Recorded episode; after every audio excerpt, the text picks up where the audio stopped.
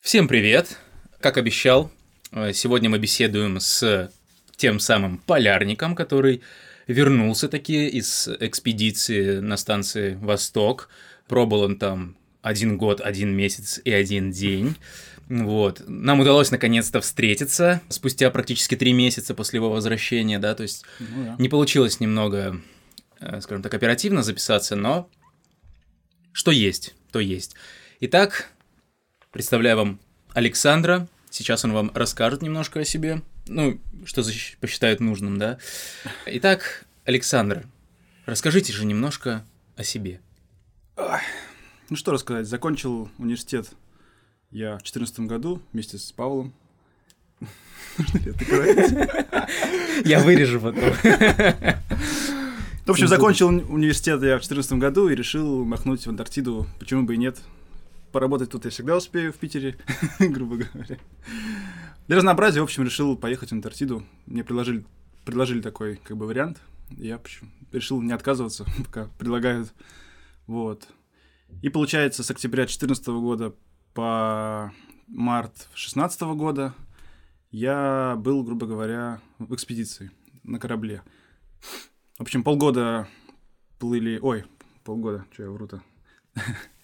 Два месяца мы плыли на корабле до Антарктиды примерно. На каком корабле расскажи? На Академике Федорове, Ну, собственно. у нас подумаешь, академик Федоров, да. Один корабль. Трешников сейчас, по-моему, не плавает в Антарктиду, потому что он что-то не может, у него какие-то проблемы, винт у него там сломался. Ну, Просто- если что, кто не в курсе, да, академик Федоров это такой... Академик Федоров это специальное, да, нау- научно-экспедиционное судно, построенное, если я не ошибаюсь, в 87 году, могу ошибаться. Вот, и оно до сих пор ходит уже, сколько, уже много лет. Пробивается сквозь льды Возит полярников да. то туда, то на север, то на юг, вот, постоянно. На смену ему даже построили трешников, но, как говорят, он не очень хорошего качества. Мгм. И ходит сейчас еле-еле в, в Арктику. Печально, печально. Вот. Ну, хоть ходит, и то хорошо. А, ну вот, а слушай, вообще, ты, то есть, попал, э, скажем так, э, в такую сферу, где общался с людьми, которые как-то были причастны к этим экспедициям, да, и они тебе просто так сказали в ходе какой-то там вашей беседы, да, что, Саш, слушай, есть такая возможность, и ты такой, типа, ну, я подумаю, да, или... Ну как? да, мне сказали, что вот можно, никаких особых там требований не нужно, ничего не нужно заканчивать, просто вот нужен человек, который Готов. работает с компьютером, да, и нет проблем с алкоголем. Вот мне сказали два, два условия у нас, да. А, И всё, кстати, собственно. вот, э, кроме... То есть, ты никакую там медкомиссию не проходил, ничего, да? То есть... Нет, трудоустройство там, да, включает медкомиссию, но это стандартная комиссия, как в военкомате, там, Ну, психиатр в том числе, да, наверное. Что у тебя там сердце не остановится. Ну да, психиатр там меня обследовал тоже. Ну там тоже какие-то вопросы, как военкоматские там. Мгм. Не собираешься ли там себя убить, там что-нибудь такое там в этом Ага. духе.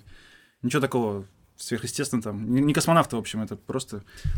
Это есть- скорее нужно для страховки, чтобы э, страховая компания потом ну, была уверена, что у вас там не было никаких там пороков сердца, там всякое такое, чтобы вы там не скончались. Ну, чисто из прагматичных целей, естественно, Да, как да. обычно. А такой вопрос, то есть, ну, не вопрос, а дополнение. То есть, люди интересовались в комментариях, э, как ты вообще пришел к тому, чтобы отправиться туда. То есть, получается, в принципе, никак ты не приходил, ты не шел по улице, да, и тебя не осенило вдруг, что а, хочу вот в Антарктиду. Ты просто, скажем так, вращался в этих кругах, информация к тебе пришла, да, ты ее обдумал, принял решение, ну и... Ну, это был мой знакомый, да, и он мне вообще... Я на форуме на одном спрашивал, э, как построить там иглу, грубо говоря. Вот. И там нашелся человек, который сказал, что вот я работаю в Институте Арктики и Антарктики, могу тебя, типа, устроить, там научишься строить иглу своих там за целый год. Типа, я такой, о, да, типа, здорово. Ну, вот с этого сообщения на форуме наше знакомство, как сказать, завязалось. И он мне сказал, что есть такой, как бы, вариант поехать в Антарктиду, вот. Ну, я вот это он мне сказал еще за года два, наверное, до окончания универа. Я вот этот вариант держал в голове, и потом после универа я подумал, что, в принципе, больше перспектив как бы у меня ничего лучше Антарктиды пока нету, и я решил, в общем, смотаться, вот. Ну, да, по крайней мере, как говорится, будет что вспомнить, рассказать внукам.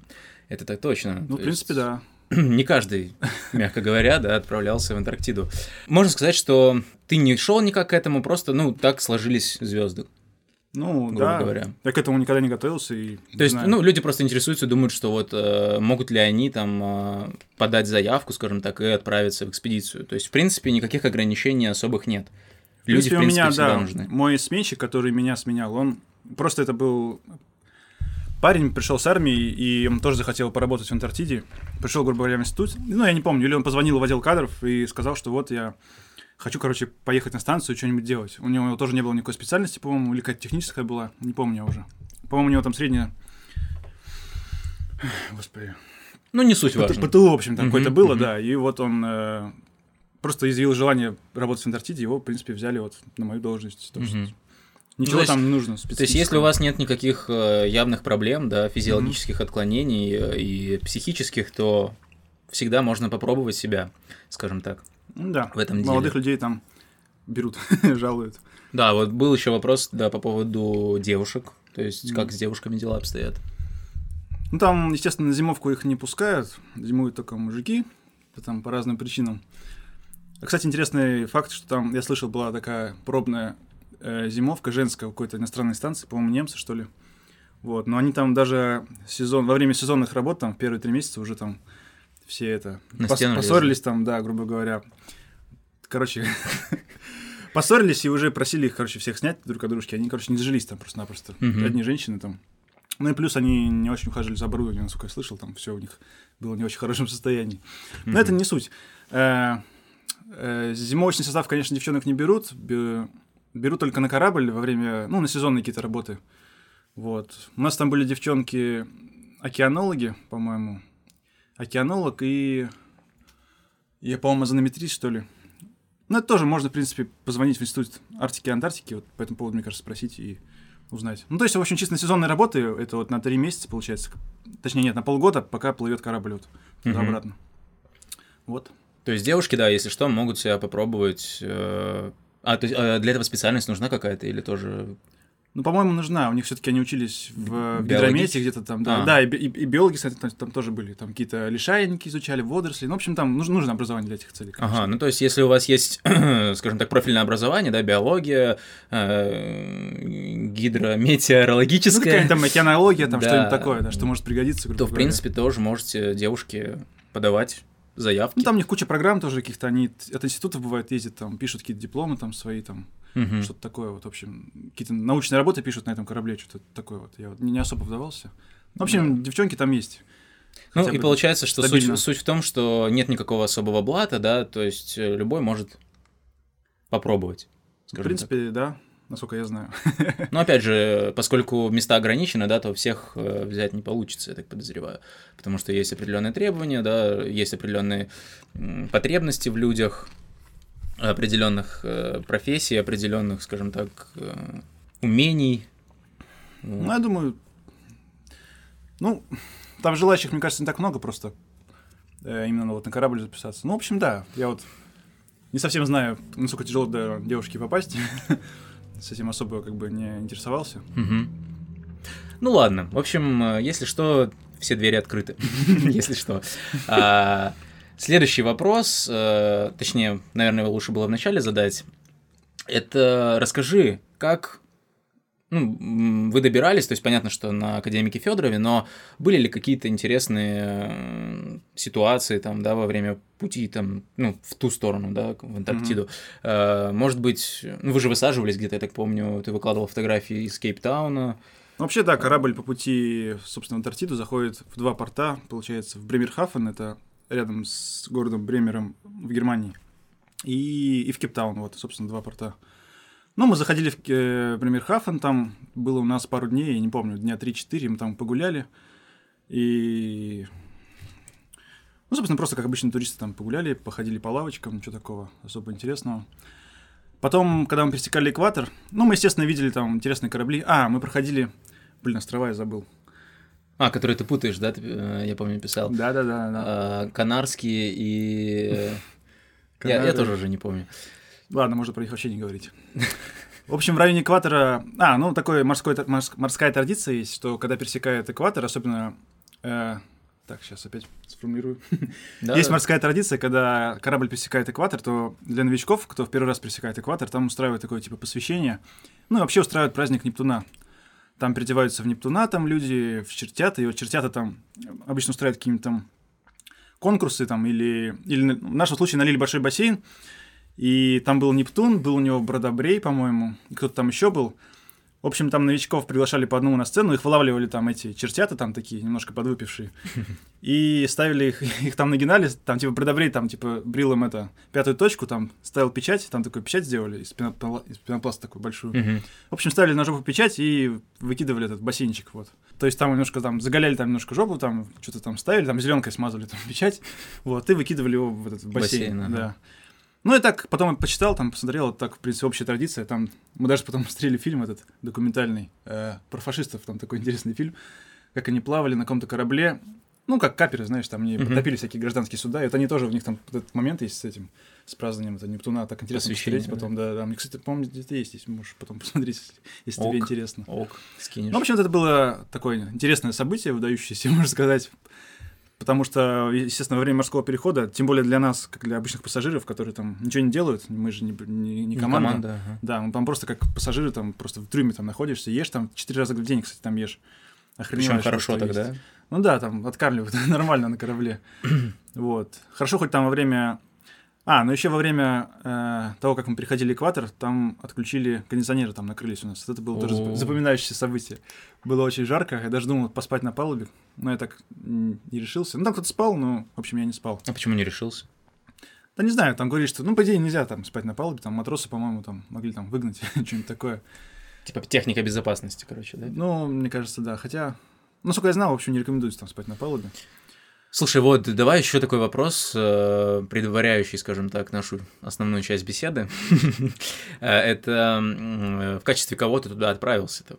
Вот. Я туда отправился в качестве одного из геофизиков, э, магнитологом поехал. Там есть два геофизика на станции, реометрист и магнитолог. Вот, собственно, я магнитологом и отправился. Мгм. Собственно, в мои задачи входило, э, как сказать, обслуживание магнитометров, ну, и слежение за работой правильной этих магнитометров. Ну, собственно, я смотрел, чтобы все работало. Там у меня стоял компьютер, в нем рисовались эти магнитограммки, там три кривые линии. И я смотрел, собственно, следил, чтобы все работало. И отправлял там отчеты каждый день. Там с утра просто отправляешь на флешечки данные за вчера.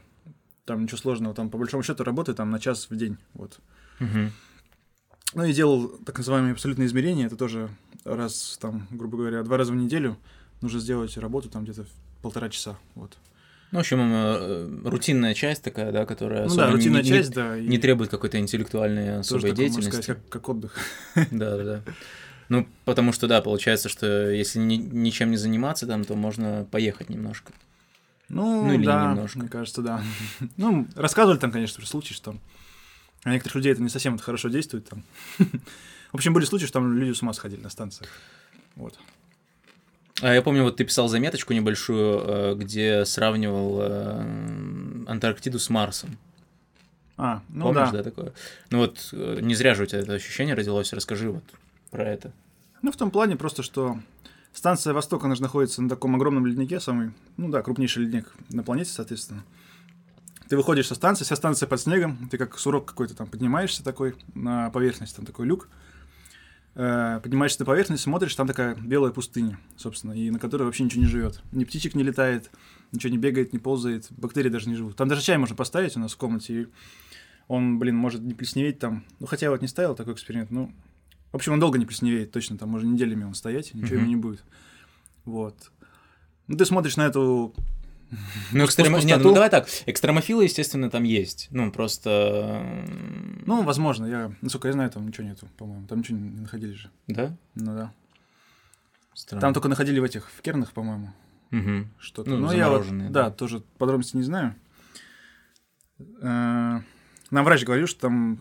Так. А, ну, естественно, там ничем не болеешь, потому что там никакой заразы нету. Вот, кстати, у меня будет потом вопрос про иммунитет. А, ну да, да, да. Так, значит, вернемся к э, природе. В общем, выходишь ты на этот простор, смотришь, все, что все пустое, ничего здесь не живет, и такое. Мгм.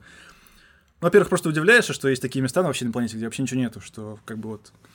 общем, Один на один с природой. Да, естественно, такое место, где, так сказать, на- безжизненное место на планете Земля. И вот думаешь, что, вот, наверное, так же, точно так же на планете Марс, ну, на любой планете, вот без жизни, вот абсолютно точно так же вот. Мгм. Тоже какая-то там под тобой почва, там какой-то, может быть, лед, еще какая-нибудь субстанция твердая, какое-то небо там над тобой, и все. Ну, собственно, вот. Ну и очень холодно. Ну, в плане холодно там, на самом деле, ко всему привыкаешь, и там тебе потом, не знаю, когда там походишь минус 60, там это более-менее нормально кажется, а потом, когда теплеет до минус 20, то это уже кажется как жара уже там. Ну, жарко, ну так, относительно такое ощущение теплоты довольно-таки Мгм. возникает. В общем, О. ко, ко всему привыкаешь и не холодно. Вот. Ну да, человек адаптируется, Ну да. как с физиологической точки зрения, так и с психологической. Мгм. А, вот тогда следом вопрос по поводу иммунитета. А, то есть, ну, в принципе, у э, ты особо никогда, я так понимаю, не болел, в принципе, Ну, да? в принципе, Так, да, ну, никаких там Да. больших А, и было. вот, отправившись туда, да, грубо говоря, почти что в стерильные условия, ну, Мгм. грубо говоря, назовем Ну их так, а, и вернувшись вот после полутора лет там, ну, в любом случае произошли какие-то изменения, да, на уровне биохимии, э, работы иммунной системы, ну, потому что достаточно длительный срок, и организм адаптируется к этим условиям. И вот когда ты, ну, начал возвращаться, скажем так, в мир бактерий и вирусов, да, которые особенно в больших городах распространены, как вообще ты ощутил какую-то вообще разницу? То есть, Вообще, единственное, что я по, поводу, по этому поводу ощутил, это вот самый первый самолет, когда к нам прилетел, мы встретили там новую смену, новых людей, то есть они принесли нам, соответственно, новые вот этих бактерий. порцию, да. Да, и Для после этого- тренировки вашей иммунной системы, да. После этого я вот заметил, э, ну что у меня заболела голова, ну такая легкая простуда была, без температуры, просто болела голова, насморк появился. Мгм. И потом вот на корабле вот тоже вот, ну все это время до корабля, там буквально, не знаю, первую, может быть, неделю, у меня такая была легкая такая простуда, что-то головная боль, я думал, что это такое, ну, сначала не совсем догадался, в чем причина, потом мне уже сказали, что это вот из-за этих, из-за того, что у тебя иммунитет слабый и все такое. Мгм, мгм. Вот. Ну, собственно, это вот единственное, что я так на этом, по этому поводу заметил. Вот. Единственная такая проблема со здоровьем, потому что больше потом все нормально, и сейчас я, в принципе, не болею. Все, в общем, хорошо. Ну, отлично. А, такой вопрос еще у меня возник. А, вот э, при прохождении медкомиссии а, у вас забирали кровь? Ну, на- там стандартные анализы на, да, на сейчас на ВИЧ, там на что-то какие-то Ну, болезни, гепатиты, там, да, ВИЧ, гепатит, да, да, да, ага. да. И на определение группы крови, по-моему, тоже там. Ну, собственно, да, стандартные анализы, какие-то Мгм. брали кровь. А, но, э, а после экспедиции забирали кровь? Ну, то есть для, А. тоже для исследований каких-то там, вот как у вас меняется состав? Не-не-не, в этом плане не, не брали после Ага. экспедиции. А во время и, и во время тоже, Вообще соответственно? было бы интересно, да, мы тоже там из станции думали, что посмотреть, сколько эритроцитов в крови там появилось. Да, да, ну не только вообще в- различные элементы крови, да, не только.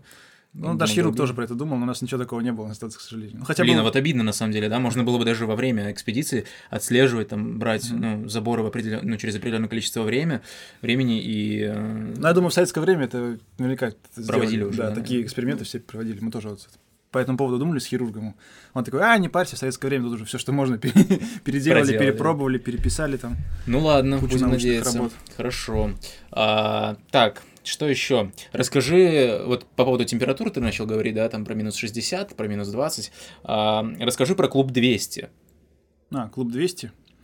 Клуб 200 такая, типа, как традиция. Когда на улице минус 80, обычно это довольно-таки редко бывает в году, там, пару дней.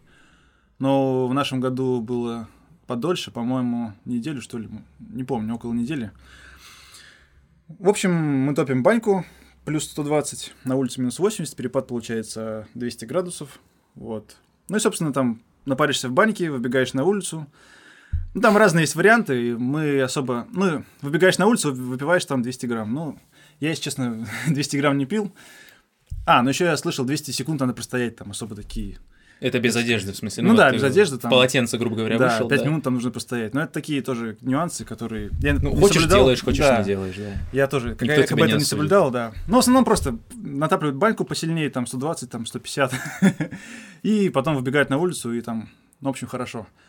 Но обычно такая температура, когда безветренно, а когда безветренно, это как-то, ну, не холодно. Не так Да, ощущается, да. потому что даже если там, не знаю, при минус там 20, там даже если будет хороший ветер, хоть 5 метров в секунду, это будет очень хорошо чувствоваться. Ну, естественно, да. Как вы развлекались там? Ну, я помню тоже, вот, э, ссылаться буду периодически на, твой, э, на твою ленту. Ты выкладывал различные видео, как вы там разбивали капусту, э, Ну, так, а делать нечего, да. Вот Да, мы с да, хирургом там были самые активные, можно сказать, и там всякой ерундой страдали. Ну, а как основ- какие вообще придумали развлечения-то? То есть, э, Но в основном, что там, чем-то можно себя занять, там стоит бильярд такой старенький, старенький, ну как старенький, ему уже, не знаю, может, около 10 лет. Но он, правда, один нюанс есть, он стоит в э, маленькой комнате, и, и как бы до стенок у него маленькое расстояние. Ну там, грубо говоря, с двух сторон можно нормально подобраться, а с, Мгм. с двух остальных сторон он близко стоит к стене, и поэтому там... на него садиться нужно, да? Не, там маленькое расстояние, нужно, там укороченные кии есть, и короткими кии, короче, А, киями играют, вот. Ну и плюс он староватый, там э, такие неровный стол, короче, там такие дорожки есть, так вот бьешь по шару, и он так начинает так ходить, так вот. Но все равно, в принципе, я как бы играл так, я до этого как бы билет особо не играл, но так, в принципе, приноровился играть так более-менее. Там был небольшой чемпионатик у нас в середине зимовки. Мы там немножко посоревновались. Угу. Вот. Есть тренажерный зал такой импровизированный. Э, там Из подручных средств? Штанга. Или там действительно прям вот... Э... Нет, там были настоящие велотренажеры и, ага. и, и штанга, в принципе, нет, нормальный. Вот. Просто он в таком как бы маленьком помещении, э, как бы в жилом стоит. Угу. Вот. Ну, там штанга, велотренажер, там, э, господи, перекладина. Угу. Собственно, больше там ничего не надо, потому что там особо тяжелыми нагрузками не позанимаешься. Там как-то гипоксии, как-то вот. Ну, только подтягиваться, поджиматься. И даже. А, там еще теннис стоит. Вот мы привезли теннис угу. на смену старому, настольный теннис. Вот там играли в теннис. Но снова ну, тоже в, эту, в сезон уже играли, когда народ появился, там какое-то настроение появилось, не знаю, когда в зимовку что-то вообще ничего не ход делать. Так, хорошо. А, следующий вопрос.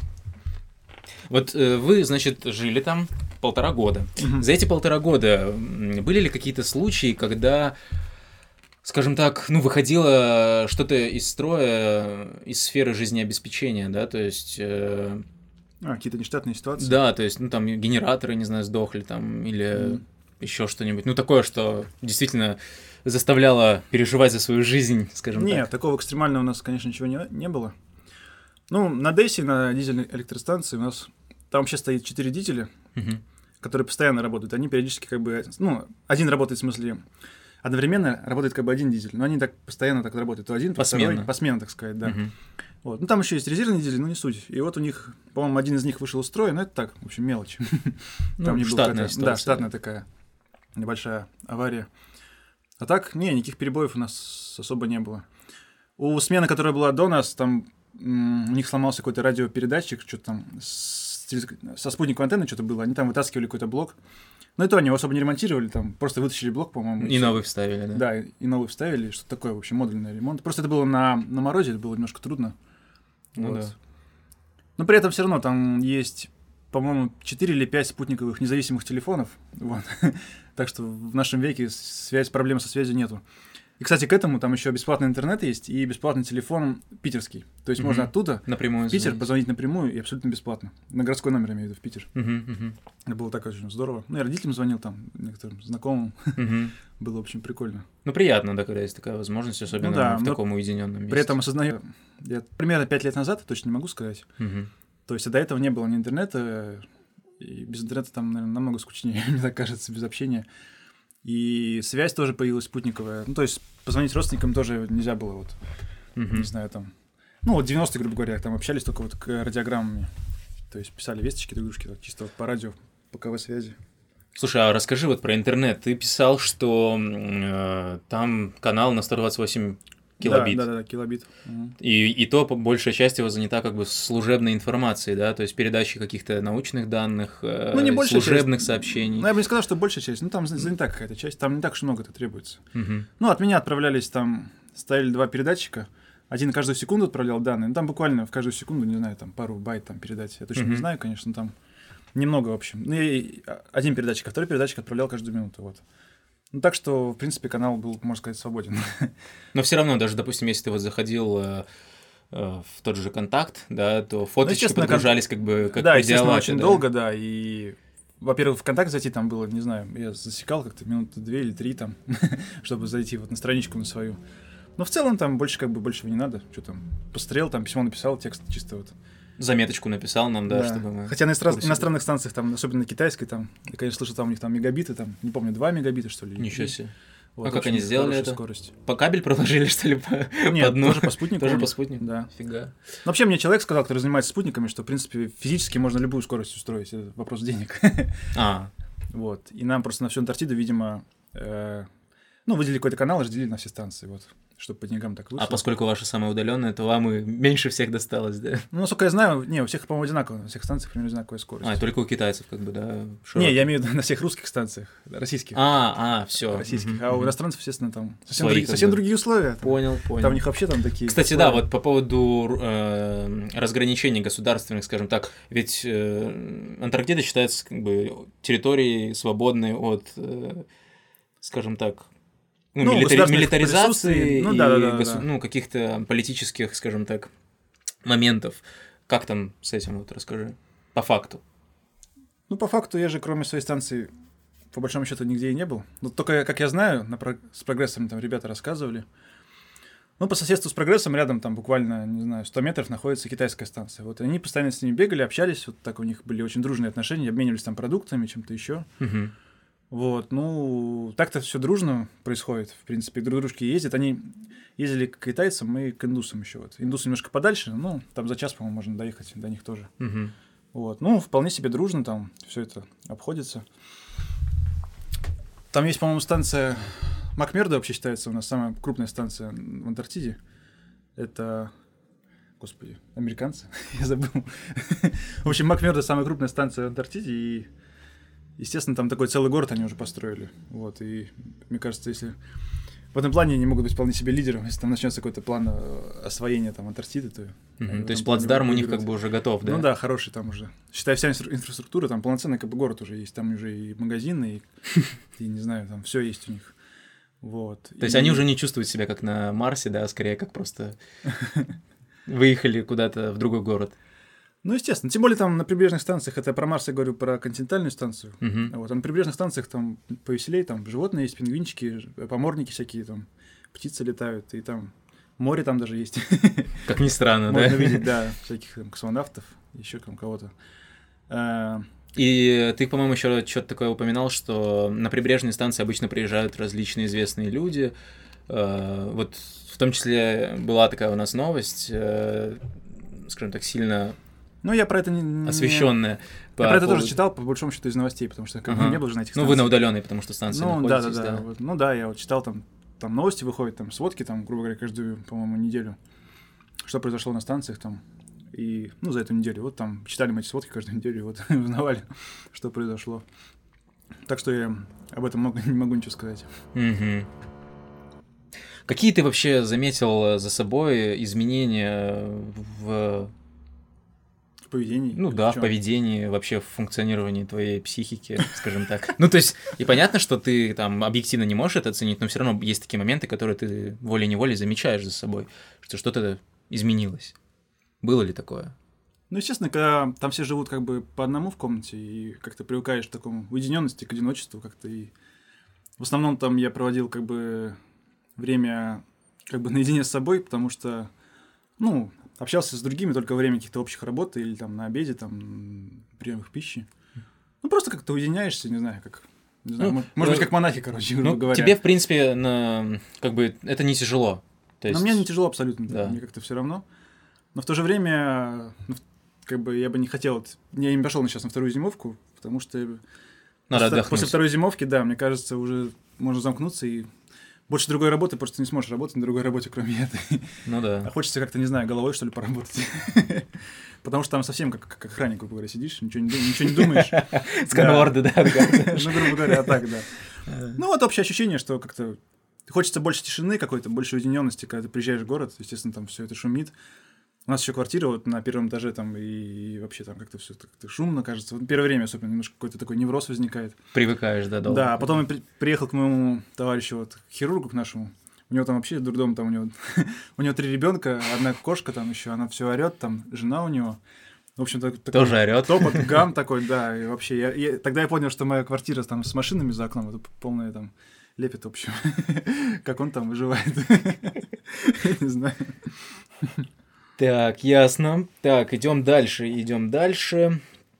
То есть э, у вас был там медик, и он, соответственно, отвечал за то, чтобы с вами все было в порядке, да, я так понимаю? То есть он контролировал ваши... Да, было два- Параметры, два, скажем так. врача, э, анестезиолог и хирург, и ежемесячные осмотры у нас были, у нас там снимали кардиограммку, там Давление мерили, да, общие, как обычно? общие, ну да-да-да, общие там параметры, там рост, вес, там всякие, Вдруг усох немножко, да. всякие опросники там были, да, что-то там, не знаю, ну там, не знаю, по состоянию здоровья, в общем, спрашивали там, есть ли у вас там какие-то сны, Жалобы, да. сны навязчивые там у вас не появляются там.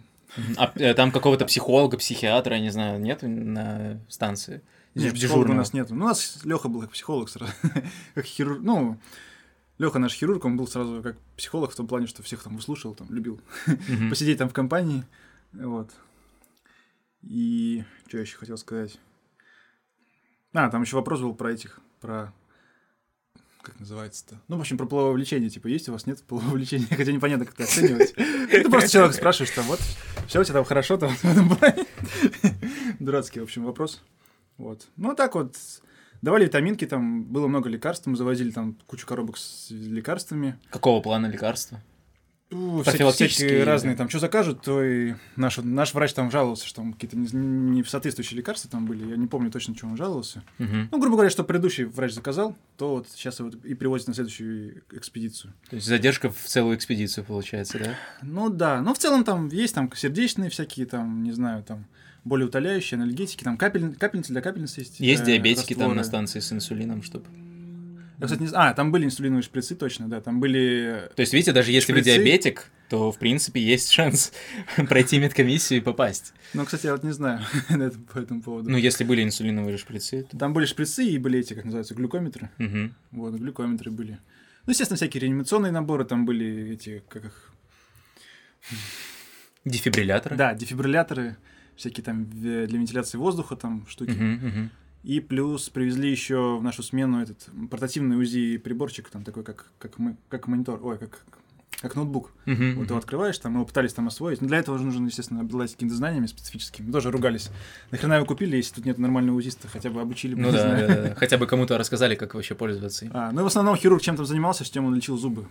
Вот. Хотя он к этому как бы не, да, не обучен. Это, это отдельные специальности, да, если ну, что. Ну да, да, да. И поэтому он там переписывался со своими знакомыми, там, стоматологами, там, советовался с ними. Там было куча инструментов железного, там, кстати, убирались у него, разбирали, там, всякие советские...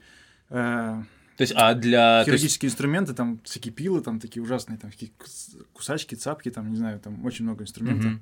Так, а подожди, вот э, ты говоришь, он лечил вам зубы, а э, там есть все оборудование для того, чтобы проводить э, обработку инструмента там? Ну, там далее? есть автоклав, стерилизатор. Угу. Там есть отдельная вот эта бурмашинка, и стоматологическое кресло такое, довольно-таки старенькое, но не суть. То есть он вам, грубо говоря, оставил новые пломбы, да? Там, да, если... и был, соответственно, пломбировочный, пломбировочный материал, да. И он uh-huh. учился ставить, я ему замешивал, там помогал пломбы ставить. Uh-huh. Вот, и он там как мог, сначала у него получались такие квадратные зубы, потом он их там подпилил, там более-менее. Ну, в общем, в конце он научился ставить, мы научились ставить пломбы. А вообще он говорил, что он как-то у него там дома отвалился пломба отвалилась, он ее залепил просто эти холодной сваркой залепил, говорит. И ничего, там где-то полгода про прожил, пока до стоматолога не добрался. Суровый чувак. Потом она у него, видимо, это... А, он еще сам себе пытался лечить зуб. Ну, точнее, он себе поставил, по-моему, пломбу. Да, у него болел зуб, и он себе там ставил пломбу. В общем, вроде, вроде у него придержалась эта пломба, там были. Я ему там чем мог, там пом- помогал. Что-то там придержать, там подержать, но он там сверлил сам. Так что в основном проблемы были с зубами там. Ну, еще были солнечные ожоги, ну, там совсем чуть-чуть. Собственно. Ну, вы же мазались там, да, различными кремами, наверное. Для ну, защиты. кремами, да, в очках все ходили. Плюс постоянно в одежде, да, то есть там не особо-то. Только нос, может быть, обгорает. Ну, да. в принципе, да, там в этой в балаклаве, в маске находишься. И самые уязвимые места, можно сказать, это, ну, руки, когда работаешь, там даже в варежках толстых, все равно, если там что-то работаешь с лопатой, допустим, руки так подмерзают. Ну и глаза, вот, когда ты в маске, там, особенно зимой, когда там холодно, там минус там, 70, то я пытался там гулять там хотя бы три раза в день, хоть там по 10 минут. Такой легкий кружок вокруг станции делаешь, и у тебя просто маска запотев... ну, как бы инеем покрывается, ничего не видно, вот. Вот это единственная проблема, которая ограничивает. Ну, так-то тепло было, как бы. То есть а так есть... у тебя маска покрывается инеем, и уже в общем, трудно, затруднительно гулять. Е- есть потребность, короче, в масках с подогревом стекла, да. А мы, кстати, читали отчеты советские. Там они, какие-то институты делали такую маску огромную. В общем, маска была с подогревом, там, калорифером, там мужик... А, мужик одевал на себя вот этот калорифер, там, грубо говоря, там такой шланг был, как хобот, как, этому, как к противогазу. Uh-huh. И там подавался какой-то теплый воздух, и все это весело, естественно, до хрена. И плюс еще к этому провод шел там, то есть ты должен был ходить с проводом, как космонавт, короче. Там у тебя был такой чуть ли не скафандр. Ну, в общем, там были такие адские отзывы, что это, типа, все очень громоздко, неудобно, все все равно потеет там и тому подобное. И мы там думали, нафига это все нужно, там можно обычную там маску ну, если, конечно, там не нужно тебе работать. Может быть, просто придумать какое-то покрытие, да, там напыление, то есть, которое бы Хотя фиг знает. Не, оно все вымораживается, там не поможет. Просто нужно работать с перерывами, мне кажется, там по, по полчаса, грубо говоря. Кстати, насчет вымораживания. Вот э, вспомнил тоже фоточки твои, ты выкладывал э, ананас и апельсин. Ну, а. Скажи тоже про это. Я потом, может быть, вставлю тоже фотографии в видео. Ну, это не вымораживание, это за... Так Суш... Ну, как высушивание, высушивание да. да. Потому что у нас на станции была низкая влажность. Точных цифр я что-то не помню, но я писал там, кстати. 20, на стене, что-то там, 30, да, да, да, да, да. так вот процентов. И поэтому, когда ты с утра просыпаешься, там в носу такой ком, такой все засыхает там.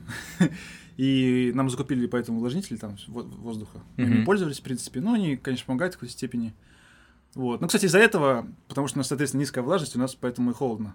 Ну, это такие сопоставимые параметры. Поэтому, когда у нас там минус 80, это совсем не то же самое, что, не знаю. В общем, минус 80 при той влажности чувствуется, как в Питере, не знаю, минус 20. Ну, самую холодную температуру в Питере, там минус 25, не знаю. Мгм. Вот, в принципе, по, холоду, мне кажется, как-то так вот, по субъективным таким ощущениям. Вот. Ну, я положил просто апельсины, ананас, собственно, на полочку. Потом удивился, что они начали очень быстро высыхать. Ну, через сколько примерно? Ну, они уже подсохли, где-то через месяц они так вот уже су- существенно Ощутимо, подсохли. Да? ощутимо. Потом уже, грубо говоря, через три месяца они- апельсин стал вообще как пластиковая такая игрушка. Очень легкий, да. и- Да, очень легкий, и такой ребра у него были видны жесткости. Вот, так, у него как будто вот это вот а, а, об- обтянулась да, да, обшивка по ребрам жесткости. Вот. В общем, прикольно, там все-таки граммы ве- весело. Вот. Ну, и, ана- и ананас ты писал тоже, да? Он усох в два раза примерно. На нас он уменьшился, да. Ну, почти в два раза, да. Он изначально был не очень большой, но все равно. То есть, ну, они оба как бы, я перед- что апельсины, что ананас, они достаточно влажные такие. Да, и самое главное, что они не сгнили. они просто. Мумифицировались. Да, мумифицировались, да, да, да. Круто. Так, а еще, наверное, вставлю видосик э, с твоего позволения, конечно же. Э, Вставлю видосик, где вы выливаете воду при минус 50, да, вот просто в воздух, она превращается сразу же на лету. Ну, не сразу же, ну Ну, да, да, ну, да. грубо говоря, Ну, в практически. принципе, да, она замерзает там быстро очень. Может, Самый может быть, еще с экспериментом, где вы пытались вот э, по капельке, да, заморозить воду, выливая ее из... А, ну я там, да, делал так. Ну, она, в принципе, замораживалась потихонечку, там Да, можно да. было. Ну, конечно, не сразу, как хотелось бы, но все равно там морозилось. Но больше всего мне нравится в этом моменте, что там, когда льешь воду на железо, на лопату, Сразу, да. она начинает хрустеть, как бы, да, она сразу, и так хруст такой, ну, как... знаю, Кристаллизация как- происходит как просто как треск этого. такой, да, да, да, вот так прикольно, в общем. Вот. Ну, Ну, это- собственно, мы это делали, потому что больше нечего... нечем Ну, развлекались как да. могли, да, поэтому тут вообще вопросов никаких нет. Так.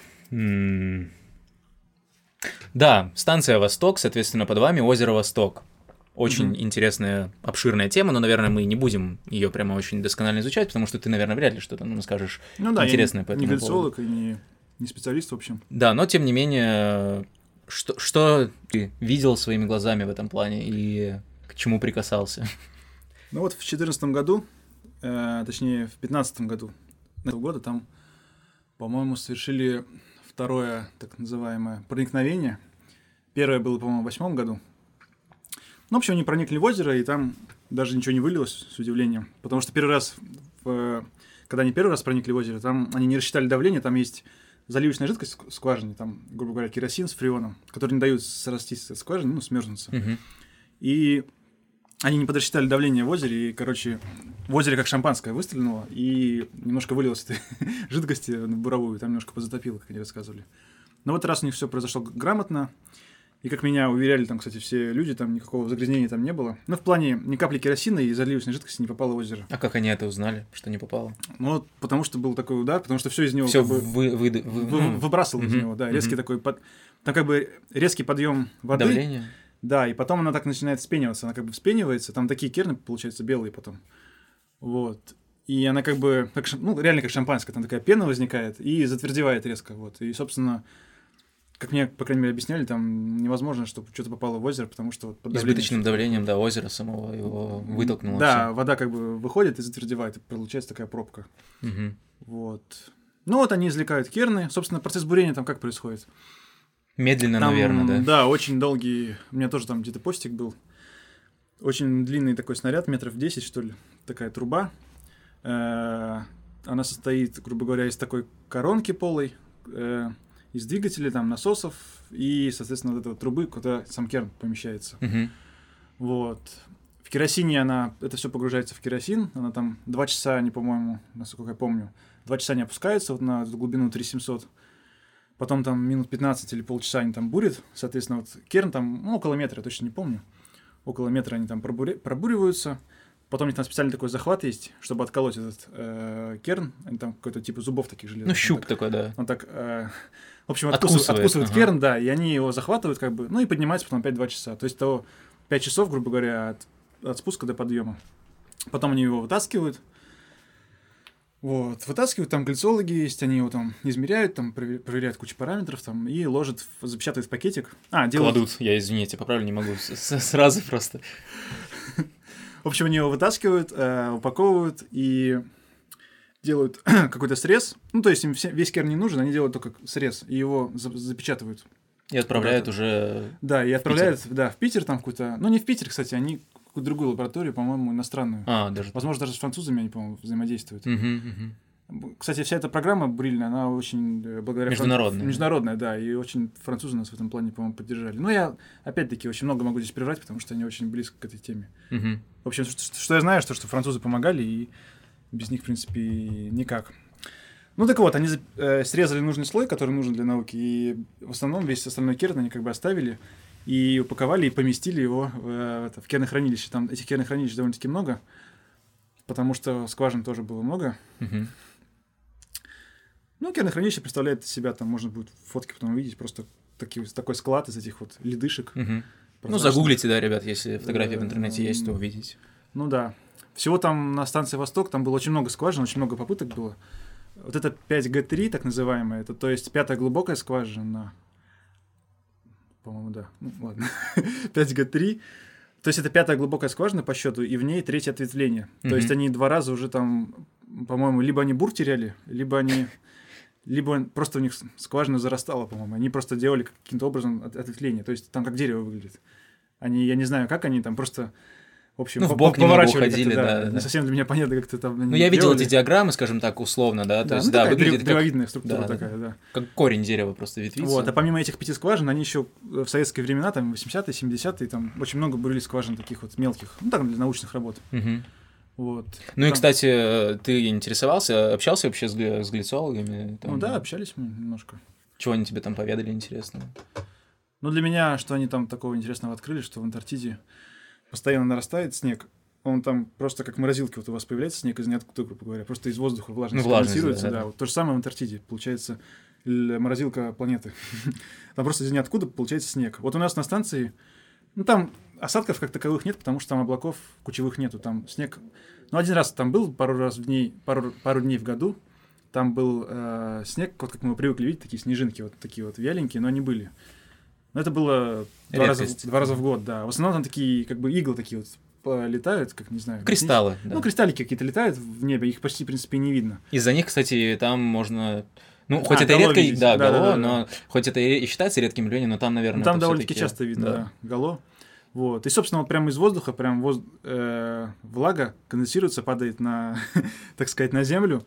И в год, то есть, боюсь, тоже боюсь приврать, что-то, блин, пару сантиметров, короче, в год, я вот не могу точно сказать цифру, ну, пару сантиметров в год точно увеличивается покров постоянно. Вот, и наша станция поэтому стабильно, постоянно погружается под снег, потому что никто не выкапывает, все про нее забыли, можно сказать. Вот. Ну, естественно, это ледник, он там течет по очень сложным характеристикам. У нас там стоят э, GPS-приемники. Ну, там у нас работают с нами еще и немцы. У них там программа есть по изучению движения ледника. Там они поставили кучу точек рэперных. И каждый там, ну, когда могут, каждый сезон, примерно каждый год они туда приезжают и измеряют, как они сместились, эти точки. Мне как-то прислали там эту диаграмму смещений, там что-то очень сложно.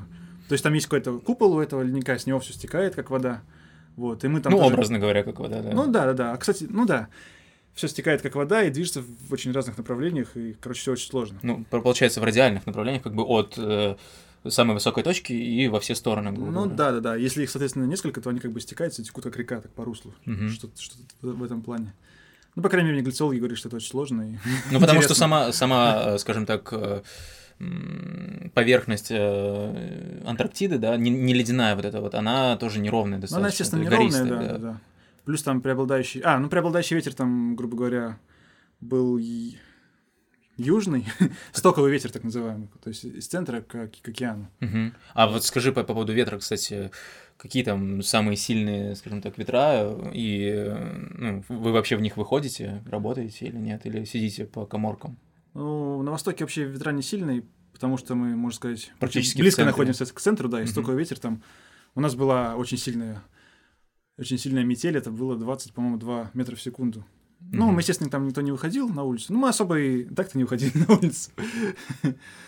Вот. Ну, естественно, есть- в этот ветер нельзя там находиться, там очень холодно, и не знаю, там сколько можно просуществовать. Мгм. Ну, то есть, если бы не температура, то, в принципе, э, ветер такой же, как э, в Санкт-Петербурге, по сути. Ну, у нас да, бывает сейчас даже, часто... сильнее, мне кажется, Да. здесь бывает. э, То есть 15-20 метров, в принципе, Но на прибрежных станциях там сильнее ветер, там что-то в районе 50 метров. Там. Мгм. По-моему, на Мирном, что ли, мне говорили, что у них там постоянно чуть ли не, не 200 дней в году, там у них метель там у них какая-то точно есть. То есть им в этом плане Больше 10 холоднее там, да, получается? Да, им очень холоднее, потому что это все выдувает, там реально холодно было, там не говорили. Ну, у них э, вообще все станции российские, они как бы советские. Единственная российская станция это прогресс, которую построили вот совсем недавно, в 2000-х годах. И то потому, что сгорела старая станция. Так бы они тоже ни хрена не, пос- не построили бы. Мгм. Вот. А все остальные станции пытаются их как-то утеплить, там что-то там под- под- а, подремонтировать, так сказать. Вот. Ну, чтобы держались, скажем так, Ну, хоть чтобы да. что-то там было, да. Ну, вот на Мирном мне говорили, что там э, очень холодно, потому что все выдувает. И... Ну, в общем, сильный ветер выдувает, и там что-то плюс 5 или плюс 10, там у них было время такое, что там было плюс 5 вот в жилом помещении, довольно-таки холодно. и, В общем, ребятам там не очень в этом плане повезло. А- Так что на Востоке в этом плане даже комфортнее условия. Ну да. Там тепло и хорошо. Получается, что, ну вот да, с одной стороны, вы в самой удаленной точке, можно сказать, Ну да. от цивилизации, э, по сравнению с прибрежными станциями. Но в то же время по, по погодным условиям немножко комфортнее. В чем-то. Ну, тем более, когда ты находишься под, под снегом, там очень тепло, естественно, из-за Мгм. этого. Да. такой вопрос еще у меня будет. Затмение солнечное, частичное. М. Ты выкладывал тоже какие-то фотографии, я помню. Как вообще там? Ну, это Ну, нам- Как и везде, да, наверное, ни- ничего особенного. Ну, в принципе, да, там, я не помню, сколько там процентов было, около четверти. Около 20 процентов затмение. Она пришла просто бумага из института, сказали сфотографировать. Сейчас. Да, прожуем. Мы тут просто немножко еще сладостями балуемся, поэтому. Нам пришла бумага из института, нам сказали любыми способами, там, если у вас есть зеркалочка, там, еще что-нибудь, сфотографировать это затмение, там, используя подручные средства. Мы, конечно, не совсем понимали, зачем это нужно с таким качеством, которое у нас получится. В общем, мы там сделали какие-то фильтры там из сварочных масок, там, что смогли сделали, палатку поставили, ее там пытались обогреть этими калориферами там. У нас там перепад получился 10 градусов, что ли. На улице там, грубо говоря, было минус 50, а там было минус 40. Там. Ну, вроде да, теплее. Ну, я что там, что смог, пытался сфоткать на эту зеркалку. Как, кстати, она реагировала на такие условия? Зеркалка. Ну, пока аккумулятор живой, она как бы фотографирует, но он очень быстро умирал. Там скорее руки замерзают. Вот, Ну, не, ну понятно, что на таких температурах как бы аккумулятор быстрее разряжается, да? Ну да, так. И, но, а, допустим, там Она просто, когда ты потом в помещение заносишь, она покрывается инеем, это не, не очень, нужно, да, чтобы влага выходила. не очень полезно, да. Я даже слышал, что рекомендуется в, пакете вроде ее выносить или заносить в пакете. Ну, скорее всего, выноси, выноси, ну, выходить. ну, Хотя, а как фоткать тогда? ну, в общем, она покрывается, естественно, когда заходишь в теплое помещение, покрывается Влага инеем, оттаивает, влагой, да. влагой, да. И это не очень хорошо для фотоаппарата. И как ты решал эту проблему? Мне так С кажется. феном сидел? Да не, никак, он просто стоял. Ну, с, А. ним- с- с моим фотоаппаратом вроде ничего не было. Ага, понятно. Я даже там фотографии у меня там где-то есть, там такая техника заиндевевшая. Да, да, Я видел. Вот, а так больше проблем с руками и с, не знаю, чисто то, что... То есть через варежки не нажмешь на То, что сам спуск. за- за- замерзаешь. Ну да, очень удобно. То есть ты снимал варежки, чтобы нажимать на Ну, у меня были такие перчатки, перчатки еще. Ну, ну, в принципе, да. тоненькие перчатки просто, да? Ну да, да, да. Я снимал как бы. Снимал с помощью как бы рук, как еще. Больше там ничего. Ну, можно там выставить задержку. Но это, конечно, уже подгадывать нужно время. Так. Расскажи, вообще были, ну, вот если, опять же, сравнивать вас э, в какой-то степени с космонавтами, да, Ну, можно, вот были ли какие-то проблемы, скажем так, с коллективом, ну, в плане там не, несовместимости? Были ли какие-то конфликты, еще что-то такое? ну, конфликтов особенно не было. Были такие недомолвки, но так, чтобы там прям до рукоприкладства ничего не доходило. Ну, просто такие, Неприязнь такая, конечно, была, да.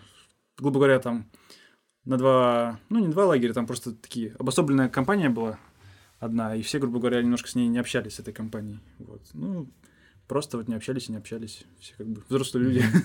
Ничего такого нештатного не происходило. Ну, понятно. Ну, расскажи немножко про быт на базе, да, то есть такое, как распорядок дня, допустим, вот про- проснулся и что дальше происходит до отхода ко сну. Ну, проснулся, грубо говоря, в 8 утра. Где-то до обеда нужно было подать эти данные с этим... Отчетик сделать, да, с магнитограммами, с этими. Но это тоже делается за 15-20 минут. Копируется файлик на флешку, несется там радисту, и он там уже по почте отправляет этот файлик Мгм. в институт. Собственно, весь день свободен по твоим обязанностям. То есть там, если только какие-то общестанционные работы, там что-то нужно откопать, там принести, притащить. Мгм. Да, а так вот по твоим обязанностям, чисто по маг- магнитологическим, то, как я говорил, там в один день вот полчаса, грубо говоря, вот эти вот файлики от- отправить. Раз, не знаю, раз в пять дней там сделать абсолютное измерение. Ну и отчет там ежемесячно сделать в конце месяца. Вот, собственно, собственно и все. Ну, это больше по обязанностям, ты сказал, а вот, ну, по твоим прямым, да? Ну да, да, да. А вообще рас- распорядок, вот ты проснулся, как обычно, там, да, умылся, там, почистил зубы. Ну дальше знаю, что хочешь, то и завтрак. делаешь. Вот, вот, ну, расскажи там, вот, сколько раз в день вы питались, как вас кормили, кто готовил вообще? Вы сами себе готовите или Нет, там, там есть повар, повар? естественно, на станции, которому очень, наверное, не сладко приходится. Он там готовит, считай, на 11 человек, один. Что, Ну, питались мы, чем, вас, чем вас кормят там, расскажи. Ну, продуктов очень много там. Нас плюс еще там китайцы. Я видел, кстати, фото- э, угощали помню там. фотографию, когда вот ты уже последний, один из последних постов там, а ты говоришь, типа, вот тогда-то выдвигаемся, и там целая сумка шоколадок. То есть А, это, шоколад это, это это да. до или после уже? Что это? Ну, шоколад это я менял просто на пиво. Нам давали там каждую баню по субботам, нам давали, по-моему, по две банки, э, две банки пива и шоколадки там. По одной или две шоколадки. Ну, в общем, шоколадки, соки там давали. Вообще всякое такое. И я менял, я пиво там не пью, я менял на шоколадки. Вот у меня в итоге скопилась куча шоколадок. Целая сумка, соответственно. ребят, вот я, может, Да фотографию не, не хочу целая сумка, конечно. А, не сверху Я просто просто лежали, слой, да? слой так приложил, да, там. Ну, я посчитал, около 100 штук у меня потом в конце. Ну, все равно, да, дофига. Ну, прилично, да. Вот. Ну, кормили там, конечно, хорошо. Там было всякая разная говядина. Мы закупались продуктами в основном в Кейптауне, чтобы они не испортились. Там картошка. Там даже яблоки у нас дожили почти целый год, до декабря вот 15 года. Считай, целый год прожили такие зеленые яблоки, которые долго хранятся. Ну, они, конечно, подсохли чуть-чуть, такие сморщились, скукожились. Но они Но дожили. есть можно было, да. Да, до декабря они дожили, вот. Там, в принципе, фрукты, сухофрукты, и по еде там просто море еды, там, и кальмары какие-то были, мы просто их мало готовили. А так они были, там рыба была всякая разная, мелкая, там, большая. То есть весьма разнообразная пища, и то есть не, не Ну, тушеной да. капустой вас кормили там, да, какой-то. Ну, это Да. уже вопрос, как приготовить, грубо говоря, кто, ну, как это все преподать, но продуктов у нас, в общем, не было никаких проблем. Мгм. Тем более, она вся была иностранная, очень разнообразная. Выпивка там тоже была. Там есть крепкие напитки, там закупают в начале года. Ну, для всяких праздников, в основном, для Нового года, грубо говоря, еще каких-то празднеств. Да, вот, И- кстати, расскажешь еще отмечать. Ну, как все праздники, как не знаю. Как дома, грубо говоря. Собираемся вечером там за, за столе, там посидели немножко, выпили, да и разошлись. Там салатики всякие. Ну, до этого, естественно, мы готовим, повар помогаем салатики готовить, там еще что-нибудь. Ну, так, чисто как по-семейному, грубо говоря. Вот. Что получается, значит, питание, вернемся к вопросу, три раза в день. Э, Какие-нибудь там станционные работы, там, не знаю, грубо говоря, после, э, после обеда до ужина там. Ну, а так, в общем, свободное время. То есть ты сам себе предоставлен в основном э, большую часть времени. Да, и- большую часть времени. Соответственно, Ничего ты говорил, что вы там развлекались различными играми, теннисом настольным, бильярдом, э, там Тренажерный зал ставили там всякие есть. экспериментики, да, веселые. Да, да. Ходили, Э, чем-то откапывали, там, да, куча советской техники было, там, не знаю. Ну, это Леха в основном у нас, у него там вечно не сиделось ему на одном месте. Он ходил, пошли, пойдем там откопаем этот там тягач, там, эта тэшка. И вот мы его откапывали, там, делать нечего. То есть, а хорошо, допустим, э, ты какие-нибудь с собой книги брал там или еще что-то, или у тебя электронная, по-моему? Ну, у меня электронная книга, да, у меня там куча книг было. Но я вот еще языки учил, э, точнее, пробовал учить, я посмотрел этот полиглот. Ну, там какие-то учебнички полистал. Ну, так, тяжело одному, конечно, учить. Ну, да, нужно же с кем-то общаться постоянно. Ну, Ну, и чисто- как- чисто- какие-то языки пытался учить. Чисто базис я так узнал. И, ну, французский и испанский мне было так интересно. Мгм. Но первое я учил испанский, а потом французский. И после испанского французский показался такой какой-то упрощенной версией испанского. Почему? Там все то же самое очень, но укороченное там, в 10 раз. Мгм. Ну, вообще какое-то впечатление сложилось о французском какой-то такой... Ой, да, французском. Что он какой-то такой упрощенный, укороченный язык. Так, у нас Ну. опять дрель немножко. А Соседи, ш- соседи что-то Так делают. слышно ее, да? Да, все запишется вообще идеально. Просто я уже плавал, знаю, скажем так. Домашняя обстановка же. Ну да, да. У нас, ребята, здесь все вообще уютно очень. С дрелью, как полагается. А, Что еще? Какие там вообще есть какие-то свои традиции, может быть, я не знаю, с какой-то, ну, о которой можно рассказать, какие-то вну- вну- внутренние Да всё там, приколы, там, я не знаю. Ничего такого запретного-то, в принципе, нету. Ну, День полярника у нас там празднуется в день солнцестояния 21 или 22 июня. Ну да, с 21 на 22. 21, ну, 21 числа, грубо говоря, да. То есть совпадает с этим, с днем начала фашистской агрессии. Вот. И там была небольшая церемония в этом дне полярник. Ну, и, соответственно, было празднество, вот это вот застолье Мгм. небольшое. Вот. И там вручали всем тем, кто первый раз, такие грамотки, там начальник там распечатал на принтере и подарил грамотки. Ну, то есть там очень прикольно написано, фотография опять будет, я там на стене выкладывал. Блин, слушай, Там мне, такие- мне кажется, сейчас мы просто перезапишем этот фрагмент, потому что дрель что-то фоном вообще А. жестко идет. Ну ладно. Ну, в общем, мы вернулись после паузы на дрель и решили, что не будем перезаписывать, оставим все так же уютно, чтобы вы тоже помучились, как и мы. И продолжим нашу беседу дальше. Что я хотел еще тебя спросить, Саша? Про научные цели ты что-то говорил. Научное исследование. Что- А, да, вот, ну, вы отправились в научную экспедицию, это вот основная цель, да. Ну, скажем так, основная ваша. цель, да, как И- бы научная. И, собственно, у любой научной экспедиции есть э, набор каких-то стандарт, ну, не стандартных, а основных целей, скажем так, которые она преследует, да, зачем, собственно, туда люди отправляются. Э, Расскажи немножко Ну, про у меня это, была официальная можно. программа, там были куча умных слов. Изучение магнита, маг- грубо говоря, магнитосферы Земли, там что-то такое. Ну, по большому счету, на нашей станции три, так сказать, ученых. Это метеоролог, магнитолог и реометрист. То есть ты именно, э, ты как... Я магни- магнитолог, да. То есть ты как ученый или ты как технический специалист? Ну, Не, ну я имею в виду ученый так в кавычках скорее. Ну, как бы человека, причастных к науке, так сказать. Мгм, вот, мгм. три человека. Да, ребята, это фундаментальная наука, так что все серьезно. Все очень там серьезно. Собственно, метеоролог занимается тем, что посылает четыре раза в день сроки. Он там э, смотрит за осадками. Сроки или отчеты? Ну, это называется срок. Ну, А, за определенный срок отчет, как бы. да, по большому счету он отправляет такое сообщение, в нем кодирует на данный момент какая температура, какие там данные там. Ну, я тоже подробности точно не помню. Мгм. В общем, состояние погоды на текущий час вот он э, передает там, в институт каждые 6 часов, получается. Ему тоже в этом плане не очень удобно, что надо ему в 6 утра, считай, вставать, в 12 ночи. Вот. Это метеоролог, соответственно, магнитолог это я, у которого у меня есть там павильончик, там стоит э, магнитометр, он меряет магнитное поле. Э, так, ну еще у меня была э, электрическое поле мерила установка, это уже не, не российская, это уже австралийская установка получается. Ну, в общем, не суть. Значит, магнитолог и реометрист. Реометрист, он меряет э, радиопрозрачность ионосферы, называется.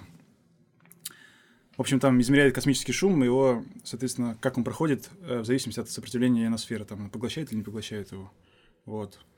Ну и когда есть солнце, он мерит еще озон, озоновый слой Земли, там, тоже с помощью такого нехитрого прибора, грубо говоря, измеряет количество ульт- ультрафиолета, которое проходит вот, сквозь озоновый слой. О, кстати, давай вот про озоновый слой немножко поведай. Ну, опять-таки, со слов этого реометриста, что я могу сказать, что он сказал, что все нормально. Можно, ну, все эти слухи про озоновые дыры и фреоны и прочую эту фигню, все это как-то высосано из пальца. Все это как бы нормально, естественно, с, э, в общем, естественно, это, что над полярными областями там Утон- утонченный слой. утонченный слой, да. Я точно не помню, по-моему, в два раза, что ли, там тоньше слой э, над, грубо говоря, над, над полюсами, этот озоновый слой. По сравнению с экватором, да. Да, по сравнению с экватором. Ну и плюс там сезонные какие-то колебания есть. Вот.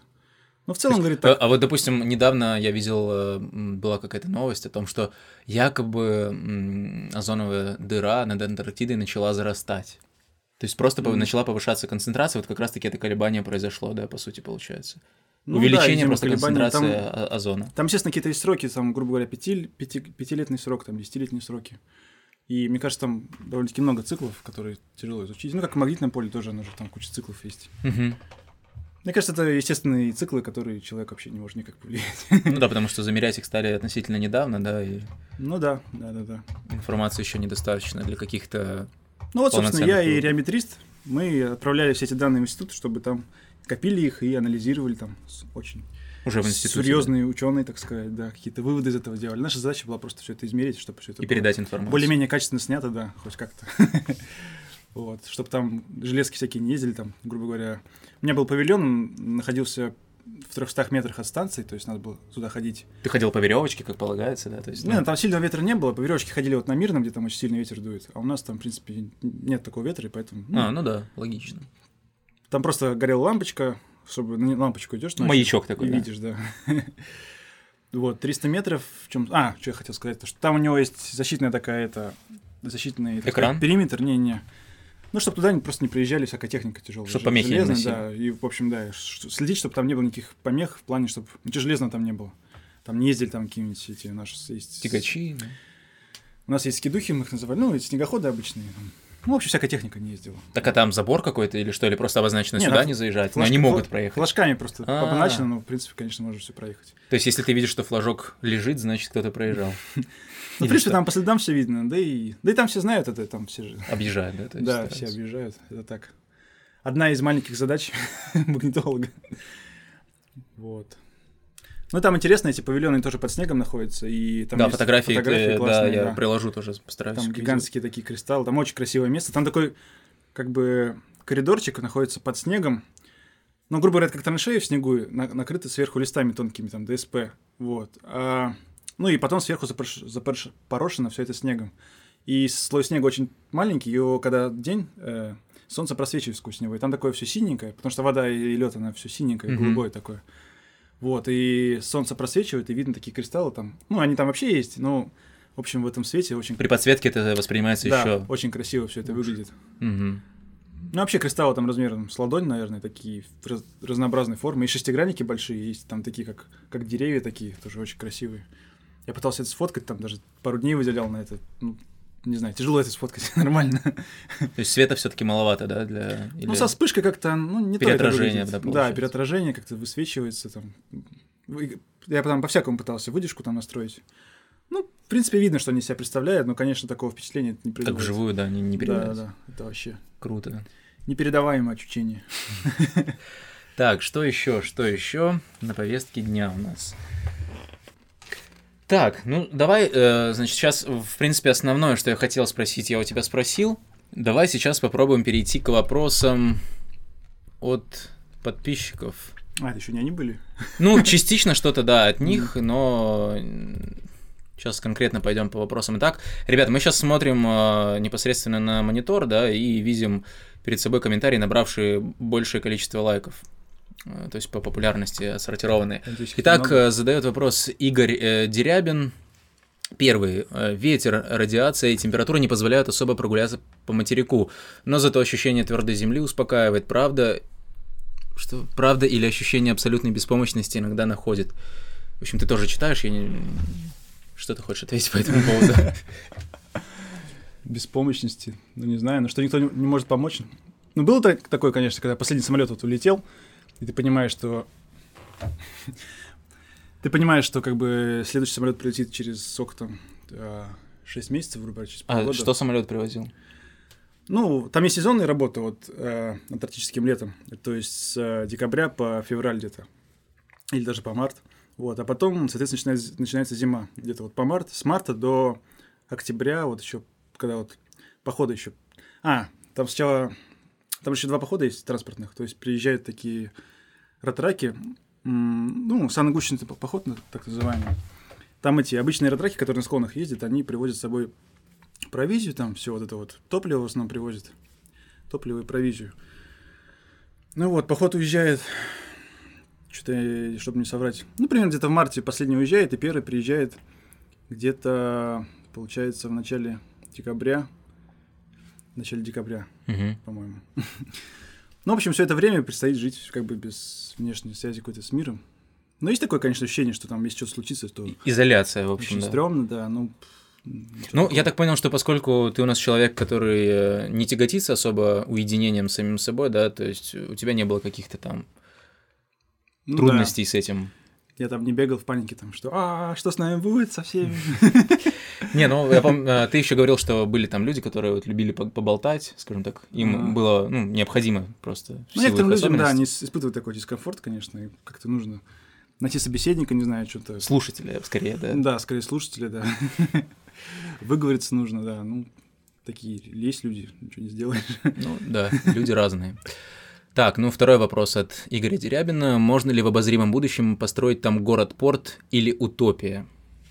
Вообще, возможно, все что угодно. Вот американцы же построили на своей этой станции Амундсен Скотт, вот у них хорошая станция, хотя она не в менее, не в, не в менее суровых условиях находится, но там очень хорошая станция.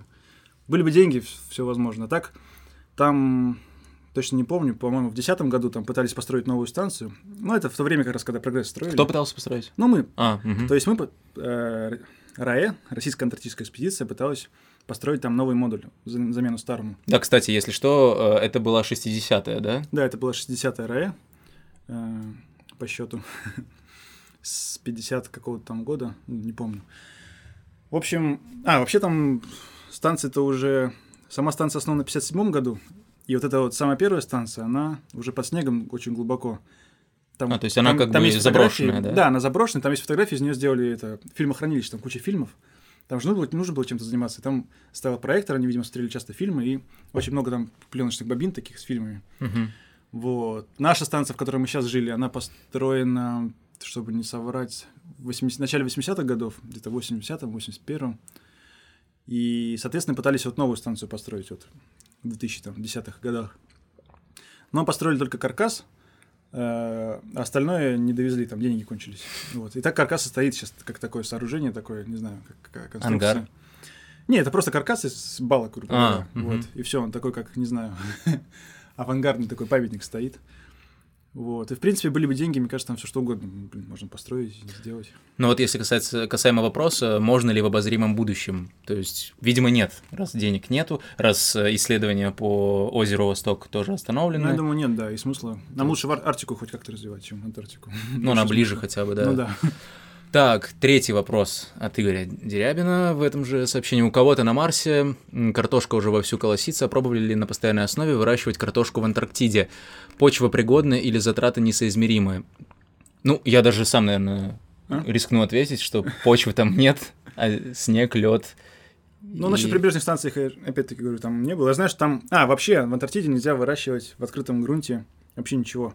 Там у них есть... Так гидро- там есть грунт или все-таки Мне кажется, есть. Я не могу точно или сказать. трехкилометровый слой снега, льда? Не, на нашей станции, конечно, нету. Но на прибрежных, вот, А, мне вполне кажется, можно должен найти. быть, да. Мгм. Ну, мне кажется, там в основном одни камни, насколько я видел. Я точно знаю, что там нельзя выращивать ничего в открытом грунте, чтобы не за как бы не засорять местную эту флору. Флору, Там, мгм. там в основном, по-моему, лишайники растут, там больше ничего не растет на Ну, камне. потому что если что-то туда заселится, оно может вытеснить тупо. Да. да. но на большинстве станциях там у них... Хотя, по идее, если те лишайники уже приспособлены, они скорее наоборот выживут, а то, что привезено, оно может не Ну, это все такое, как бы излишество, да. На собаках там тоже нельзя ездить с 90 какого-то года там. А, то есть до этого ездили, а потом вдруг решили, что Ну да, там какая-то конвенция вот это не приняли. Я точно не помню. Собачки-то еще это самое какают, а, в- а в какашечках-то еще бактерии, как бы, да, поэтому загря- Ну да. биозагрязнение. Вообще на станциях выращивают гидропонику, там у них все это развито, всякие вот такие, ну там салатик, там типа чисто поесть. Мгм. Ну, в закрытых. Да, в закрытых помещениях, там не Мгм. в грунте, там всяких, что у них там, губки, не знаю, какая-то среда. Мгм. Вот, и по идее запрещено выращивать все в земле. Ну, а, то есть, в принципе, в теории можно. То есть запрещено, если запрещено, значит можно, теоретически. Ну, на Мне кажется, что не берегу- вырастет ничего. Я вот тоже, я не знаю, если честно, я вот Ну так, по, береговым ощущениям. условиям. Ну, где-нибудь на, в районе, как минимум, Беллинсгаузена, там, мне кажется, довольно-таки тепло, и можно все вырастить. Мгм. Если туда завести грунт, тем более. О, кстати, я вспомнил еще один момент, который хотел тебя спросить, но не спросил. По поводу полярного дня, полярной ночи, вот твои ощущения. Ну, э, так как э, ты и, Ну, без того, и без того на 60-й широте жил, да, до этого. то Ну, до этого, честно, если честно, не задумался о белых ночах вот в Питере, как, как, типа полярный день или полярная ночь. Вот. а там я впервые, конечно, встретил вот это явление. ну, Полно- в, пол- э, в полной мере, да? В полной мере, да. Там сколько считай? Два месяца полярный день, два месяца полярная ночь, там остальные такие сумерки, так сказать. Вот. Ну, так как у нас нету окон, здание все равно под снегом, ты все равно там не видишь, грубо говоря, ничего. Вот. Ну, Ну, а принципе, настроение всё равно, даже, а так- допустим, меняется, если у тебя э, полярный день, а потом полярная ночь. Ну, если сравнить, как бы Ну, общий естественно, фон ночью, ночью такая апатия все-таки возникает, естественно. Из-за нехватки, Из-за да? нехватки, что там, солнечного света. Ну, каких-то там гормонов, которые вырабатываются при виде Солнечного солнечного солнца, да. Мгм. Естественно, такое ощущается, такая вялость, ничего не охота делать, там зимой вообще там полный упадок сил и всего. Вот. Ну, а летом, естественно, когда ты видишь солнце, тебе уже так поинтереснее, покрасивше. Мгм. Жизнь сразу налаживается. Так, ясно. Ну, то есть, э, в принципе, ничего особенного, да, то есть все предсказуемо. То есть, когда ночь апатия, когда солнце более-менее еще жить можно. Ну да, да. Не сказал бы, что там что-то такого особенного. Хорошо. Идем дальше.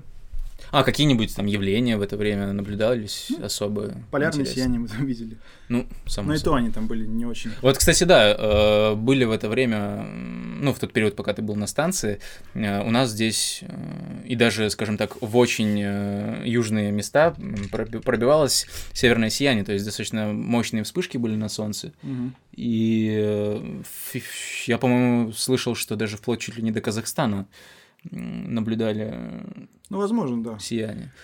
Опять-таки, Обычно станции... а, а, сначала удивлялись, ого, ничего себе, там в районе 60-й широты так э, ярко светит, а потом, когда пошли сообщения из центральной России, то есть, ну, прям... Из Казахстана.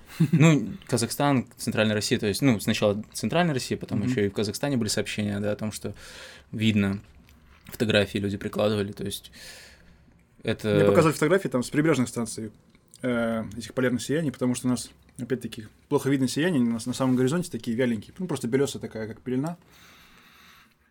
Вот, а на прибрежных станциях все это лучше видно, потому что, ну, полярное сияние, они такое в виде кольца распространяются, естественно. У нас же станция находится в так называемом геомагнитном полюсе. Это такая мифическая точка, а, в которой, по идее, должны сходиться магнитные линии. Но что-то не сходится, да? Да, но что-то не сходится ни хрена. Потому что есть такая идеальная модель магнитного поля, то есть такой тороид идеальный. Вот, и если, грубо говоря, там ее огрубить, то эти вот линии должны входить где-то в районе нашей станции. Нашей станции. Но за все время, пока не нашли эту точку. Не, не, не. Или она гуляет как-то? Не, дело в том, да, она гуляет там. Это теоретическая точка. Дело в том, что э, у поверхности самой Земли там очень много таких всяких аномалий, неоднородностей, поэтому само поле сама, искривляется. Да, поле искривляется у Земли очень сильно, и сама эта точка, где вот поле перпендикулярно Земле, это есть, она уже, по-моему, в океане. И в районе станции, насколько я помню, Димон Дюрвиль. Вот, где-то там вот. Ну, сейчас оно ближе, ближе к, к океану. Там есть фотографии, кстати, в интернете, там все это отслеживается, где там магнитные полюса перемещаются. А, и у нас у станции магнитный, магнитный вектор этот, он был 15 градусов к вертикали. Ну, почти вертикальный, где-то 15 градусов не достает. Вот. Что еще хотел сказать-то? А, то, что магнитные, то, что полярные сияния, Они выглядят как с космоса, тоже можно увидеть. Авроральная такая область, так называемая, такое кольцо как бы вокруг вот этого геомагнитного полюса. Вот, соответственно, у нас в этом самом полюсе очень хреново все это видно. Понятно. Вот, а ребята мне показывали очень красивое сияние, там, фотографии, по крайней мере, вот эти вот. Они там видеоулитки такие вот, закручивающие сияние, там, на фотке все очень круто выглядит. Но я таких фоток не сделал. Ну да. Так, э, ну вопрос, какую самую низкую температуру тебе удалось испытать в Антарктиде? Минус 80, я так понимаю. Ну, грубо говоря, да, минус 80, там, минус 81 там вроде был. Угу. Ну, грубо говоря, минус 80. Но при этом не было сильного ветра, то есть... Да, ветра вообще нет, потому что... Примерзал... Собственно, собственно, холодает, когда нет ветра. Это антициклон сильно настает. А, от того же человека, Руслайф, а, примерзал ли кто-нибудь к иглу, когда ходил в туалет? То есть, ну вы же не в иглу там живете? Нет, туалет у нас, слава богу, уже в помещении. Хотя я слышал, там какие-то байки ходят, что на первой станции, вот в 50-х, 60-х годах, там у них был туалет, грубо говоря, над ямой, который мы вытапливали в снегу. Кстати, вот все пищевые отходы мы топим гигантскую яму, там 20 метров в глубину, и туда все это сливается. А как же, типа, ну, не загрязняя, ай-яй-яй? Ну, по факту, да, все сливается. Вот, а раньше прямо над такой ямой был такой туалет, как, ну, такие байки вот ходят, я не знаю, конечно, правда это или нет. А, еще, по-моему, этот писал, э, Санников еще, по-моему, писал в каком-то своих романов, рассказов. Э, про какой-то туалет, вот над самой этой ямой, там, грубо говоря, постельные доски, там такая дырка, туда, типа, все делаешь дело. А, или там какая-то дощечка, что ли, там что-то падает, там замерзает, ну, не помню. В общем, ты все делаешь дело прямо в яму вот эту, в снегу, и все это на улице происходило, вот. Угу. Вот, типа, вот раньше такой был суровый туалет. Ну, это такие байки ходят, сейчас там туалет нормальный, в помещении, теплый. Все, в общем, нормально. Так, э, от этого же человека у тебя есть знакомый пингвин? Ну, раз вы были там, где ничего нет, то, соответственно, и пингвины Там чучело был пингвином. Чучело? Да, чучело. Это типа какой-то тотем или просто кто-то привез? Да, просто привезли с Мирного, там их много замерзает. А, как ты отмечал Новый год на Антарктиде? Ну, собственно, ты на это ответил уже тоже. Целых как, два как раза. и везде? Да, целых два раза мы там его отметили. То есть никаких особых э, обрядов? Ну, просто, ничего? да, ничего такого. Посиделки, посиделки. Поели, попили, поговорили. Ну да. Музыку послушали, да. Кстати, э, ну там, я так понимаю, в основном э, мужчины взрослые за 40, да, я так понимаю, где-то. Ну вот в моем составе, да, я был самый молодой, естественно, и старший человек был 35 35 или 36 ему было. Вот, а все остальные, естественно, были уже еще старше. Ну и какую музыку слушали? Шансон? Да так-то особо не знаю. Ну, Да все ну, разные. шансона не было, хоть скажи мне, не, не, э, В смысле, во время застолья? не загрязнялся ли звуковой фон э, Антарктиды нашим отечественным подобием? Не знаю, все там слушают все у себя в каютах. Так-то, А, поэтому... то есть об- а, не общественных прослушиваний никаких не было, да? Да музыки? не-не. То есть каждый сам свою слушал для себя. Это, конечно, хорошо. Так, что-то еще хотел, подожди, сказать. А, сбил ты меня. Кино вы смотрели там какое-нибудь? Не, не про кино. Кино я там много, ну, тоже сам посмотрел. С ноутбука, планшета, да? Да, с То есть ноутбука. проектора никакого нет, там ничего такого. Не, да там таких помещений-то больших нету. Да, ну ладно, что там, следующий вопрос. Так, э, следующий вопрос от Родиона Кохана или Кохана, извините, не знаю, как правильно ударение поставить. Значит, сколько длилась и вообще какая проходила, ну, сколько длилась экспедиция, да, мы уже поняли, полтора года. Ну да. А, какая проходила подготовка к этой экспедиции? Да, кстати, хороший вопрос. Э, То есть ты как-то готовился или просто, ну, сел, поехал, как обычно? Или там нужно было как-то начать диету какую-то соблюдать, типа, чтобы организм подготовить? Там больше на жирненькое налегать, чтобы, так Не, сказать... никакой подготовки, по большому счету, не было. Было пару теоретических зад- заданий, ну, занятий, точнее, мне показали, что я там буду делать. Вот Там был теодолит, вот для этих вот абсолютных измерений. То есть проверили, можешь ли ты делать то, что нужно? Ну, было? скорее так, обучили, так в пяти двух словах там объяснили, что там делается. Мгм. Но это без подробностей, потому что сказали, вот те подробности мы сами толком не знаем, тебе расскажет сменщик, тебе На месте передаст. короче, да. разберешься, да. Да, на месте у тебя там гипоксия, там прилетаешь с квадратной головой, там после четырех часов перелета. Тебе там мужик дает бумажку в руки, говорит, вот подписывай, я тебе все передал, тут все показал, там за сутки, вот у меня были, по-моему, сутки, Принять, чтобы, да? да, чтобы принять, он мне там при мне переделал там это пару раз. Ну, там нужно проделать одно и то же измерение несколько раз, по идее, в идеале. То есть сначала он делает, потом я, потом он, потом я, чтобы у нас более-менее сходились данные. Мгм. Вот. Ну, естественно, там это все не успевается с такой квадратной головой, с сутками на передачу. Вот. Через сколько примерно, кстати, адаптация нормальная уже происходила? Ну, к гипоксии. я имею в Ну, окончательно, по-моему, считается через три месяца, а так Ну, чтобы переносить уже легко было хотя бы. Ну, переносится, ну, не знаю, пару недель, там, две-три Мгм. недели уже, в принципе, там голова... Ну, у всех, кстати, а, кстати, у всех Ну, по-разному. естественно, это Потому что у моего сменщика, я, свое удивление, у него даже никакой одышки не было. Там такая лестница, надо подняться на улицу по этой лестнице, и у меня даже была больше одышка к концу моего сезона, чем у него, вот, когда он только прилетел. Мгм. Хотя у меня вот первый день, я сам вспоминаю, путь вот до, там мельница тут есть, которая данные собирает.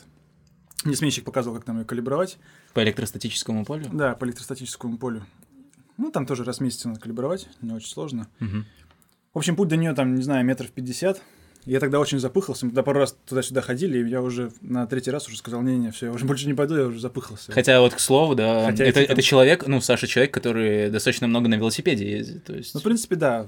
Не знаю, дыхалка у меня, не очень, не, самая слабая, так скажем. Да, то есть не Да. курит, на велике катается, да, и при этом все равно организм реагирует вот такой вот отдышкой. Ну да, это, наверное, с этим, может, как-то не связано, там какие-то другие есть. Ну, это да, это уже на, так, В общем, инди- индивидуальная очень. молекулярном такая уровне, штука. что ли, да, Ну, гемоглобин. кстати, вот в наш э, сезон у нас никого не вывезли, там обычно... Ну, бывает такое, что человек очень плохо переносит резкий перепад давления, Мгм. и когда самолет прилетает, ему становится очень, очень плохо. Там, у нас, кстати, там есть барокамера такая надувная. Тоже для адаптации. Одного человека мы там лечили, у него там была небольшая горняшка. Э, Мы запихнули его в барокамеру, там ее надули. Этим всем тоже хирург занимается, да? То есть Ну да, хирург, хирург. он как бы вообще по всем вопросам. Ну, да, конечно, понимаю? что там, отдельно, что ли? Барометристы там еще назначать. Вот, ну, он, в общем, этот человек вроде отошел, это один из бур- буровиков был. Ну, вроде все нормально там было. То есть там никого не эвакуировали, ничего такого страшного там не было. Мгм. Только там носы немножко по... Обгорели, слегка по... обгорели, да, и пообмораживали. Ну, как, не до черноты, просто белые, кожа белые облезла. пятна, да. Ну, да, потом кожа облезает. Меня тоже, кстати, много раз облезала кожа с носа, из, из пальцев. Отмораживается так незаметно. Так, от этого же человека следующий, какие цели перед собой ставила экспедиция, насколько вы их достигли? Ну, про это мы уже поговорили. Ну, да. А, Запомнившиеся случаи. Ты сказал, что ничего такого особенного не было, Ну, в принципе, да. такого прям яркого, сочного. А, Был ли у вас какой-нибудь талисман? Талисман, в смысле, у меня лично? Ну, видимо, да. Ну, пингвин, мы выяснили, не был талисманом в вашем общем, да? А у тебя какой-нибудь свой? Да не, не было у меня тоже никакого талисмана.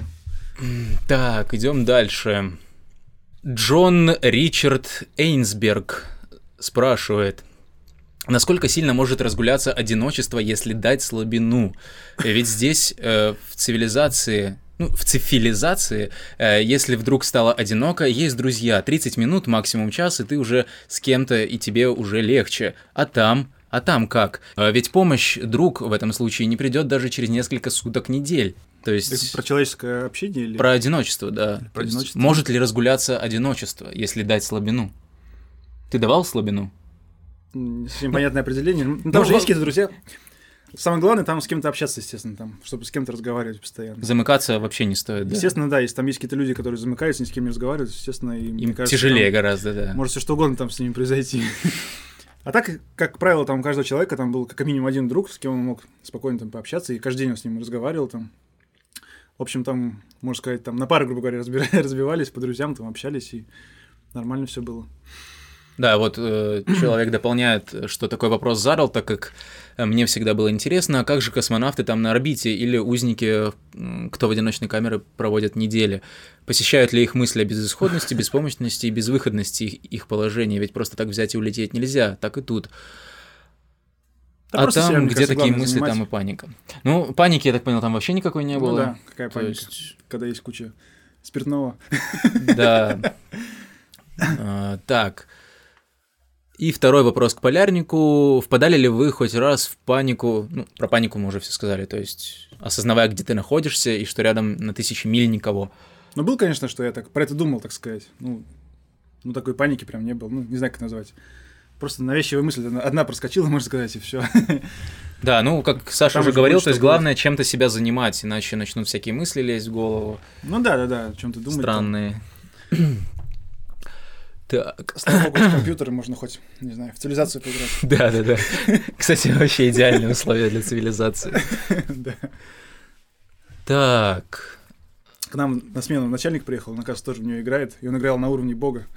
Я вообще не представляю, в него спрашивал, как, как ты это вообще делаешь? Он там рассказывал кучу условий, там нужно именно за Вавилон играть, там что-то еще, вот такие-то стратегии, там у него все очень расписано. В общем, опытный полярник. Определяется, э, в каком уровне он играет, да, в цивилизации. Так, Прохор Галяпин. Как человек вообще пришел к мысли, что нужно ехать в Антарктиду? Мы поняли, что никак. Просто был разговор однажды и... Просто мне ничего не держало, грубо говоря, и как-то... Воспользовался возможностью. Да. В чем заключалась его деятельность в экспедиции, мы уже ответили на этот, на этот вопрос. Насколько быстро привыкаешь к окружающим условиям, тоже. Э, много ли платят за участие, если не секрет? Можешь просто сказать примерную какой-то ну, не примерно, что, за полтора года, полтора миллиона, ой, миллион двести. Ну, Получилось считайте сами, да. ребята, да. Полтора года, миллион двести, то есть 18 месяцев, э, миллион двести. Делите, умножайте, что хотите, делайте, прикидывайте. Mm. Каким образом был устроен распорядок дня, рабочее расписание? Ну, про это я тоже уже спросил. Ну да. Да, кстати, вот про распорядок дня-то все-таки. То есть никакого распорядка не было.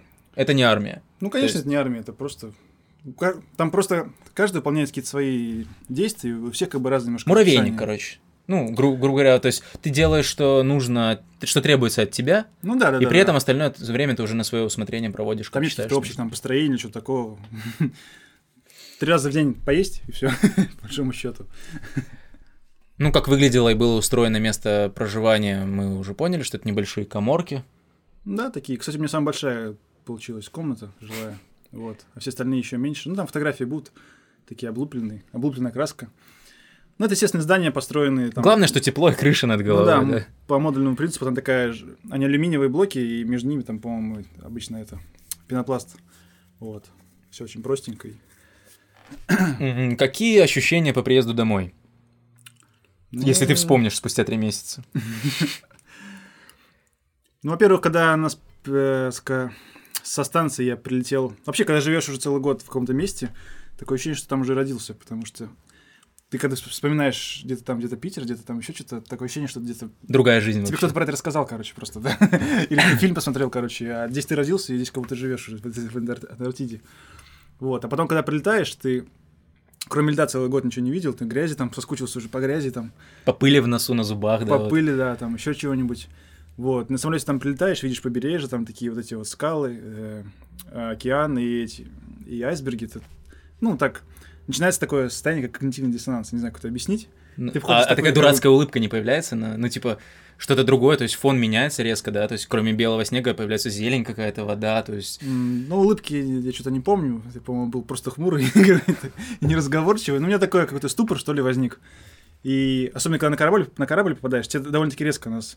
Мы прилетели на аэродром на самолете, потом нас быстро на вертолете перекинули на корабль, вот. То есть давай, чтобы ясно было немножко, то есть вы со станции на самолете, Да, 4 часа летели на, грубо говоря, Прогресс, на станция Прогресс, там рядом аэродром есть в этой станции. Мгм. И вот с этого с аэродрома, даже в станцию мы не заходили, по большому счету мы там не были.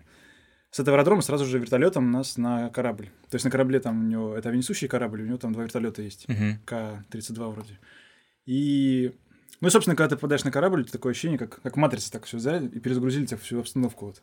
И ты так щупаешь там палубы, так гуляешь, такой прострации. А, ну плюс немножко кислородное такое опьянение есть. Это так, Мгм. можно бегать, прыгать вот пару дней, ну, один день, можно сказать, такой был. прилив, да, такой? Я даже для интереса там побегал по этим, по лестницам там. Ну, там, как, типа, как зарядки, там, что делать? Там гуляешь, по палубе, бегаешь по лестницам, подтягиваешься там. Вот, и реально так легко, так все бегаешь, подтягиваешься, как, не знаю, как, ну, очень легко. На фоне гипоксии, да, Ну, конечно. это из-за да. гипоксии, да, в основном. Ну, и такой какой-то шок, такой прострация, вот, не знаю, вот. Но это первые, наверное, дни. да. Именно из-за резкой смены обстановки, да. Именно из-за резкой смены обстановки, да. Ну, и в городе, естественно, там тоже немножко к людям как-то вот привыкаешь, что ли. Такая какая-то радость сначала возникает, что много людей, столько всего машины там, ну, в общем, радостное ощущение, я бы сказал. Вот. То есть был рад вернуться, Да.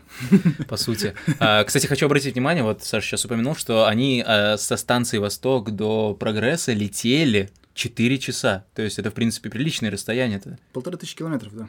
То есть не шуточки. Дальше. Поехал бы еще раз. Ну, в принципе, я поехал, но не скоро. Я как думал, лет через пять хотя бы. Перерывчик, да, здесь. Да, чтобы совсем не, это, не облениться, так сказать. Хочется что-то еще поделать. Так, ну, идем дальше по вопросам. Из как э, вопрос задает Петрович 23 Рус. Э, из какой части России друг поехал в Антарктиду? Была ли нехватка солнца? Ну, на это мы все уже ответили. Поехал ты, говори сам. Из Питера, грубо говоря. Ну, из области, в области. Да, живу. и нехватка солнца, естественно, тоже была. Мгм. А, правда ли, что спирт там распивают литрами, и каково тем, кто не в теме? Ну, То есть тем, был- кто не пьет, я так понимаю. То есть тебе. Ну, я там все-таки по праздникам-то выпивал там по чуть-чуть, там, говоря, по- Ну, на фоне по остальных можно сказать, что ты... Ну да, были люди, которые злоупотребляли, конечно, немножко. Но до меня там был сменщик, я так понял, он совсем не пил, вот, и в целом ничего, держался.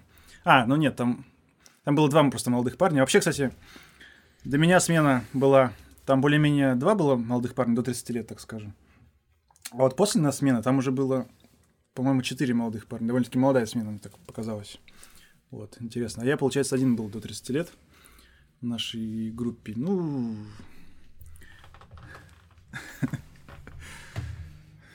Да не знаю, ну, нормально там. Немножко выпил для, для поддержания, так сказать, э, компании.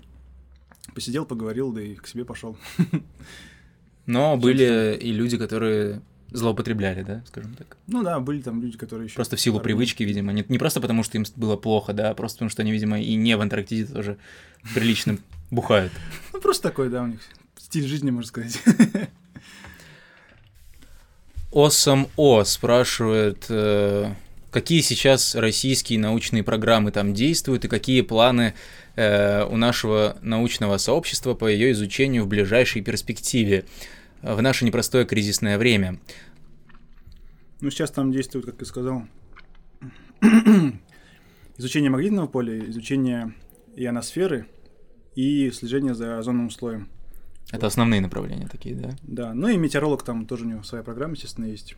То есть, по большому счету, четыре программы, связанные с, ну, с геофизикой. Ну, то есть ничего сверхъестественного, все достаточно М. очевидно. Ну, в плане того, что изучают. Да, и, по-моему, на Беллинсгаузене еще есть, хотя могу ошибаться, там...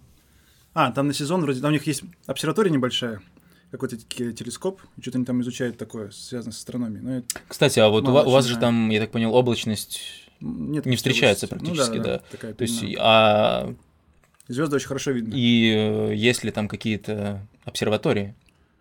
Ну, на нашей станции нету. А нужно было бы, да, наверное? Ну, там... Ну, в смысле, удобно было бы очень, небо чистое. Ну, в принципе, да, там небо очень чистое, видно Млечный Путь, так, ну, часто очень ложились ночью, там смотришь, все хорошо видно. Луна так видна прям вся в этих, там, каждый кратер почти видно. А, и очень много этих видели падающих звезд. А, спутники еще пролетают. Там Южный Крест, и через него постоянно спутники летают. Так прям видно вот. Тоже красиво. Вот. Ну, так что вот все вот эти вот три программы, получается. В основном по наблюдению за, ну, геомагнитные программы. Геофизические, точнее. А ты вот, кстати, интересно, подписывал ли какое-то соглашение о секретности, там еще чем-то таком? Нет, ничего такого Вообще нет. ничего не было? Допусков, да. Окей, так, дальше от этого же человека продолжается вопрос. Раз уж и пингвинами, и пингвинам стали прививать православие, то не хотелось бы, чтобы наша страна потеряла свои позиции на этом континенте в плане международного сотрудничества по ее, по его, по ее изучению, видимо.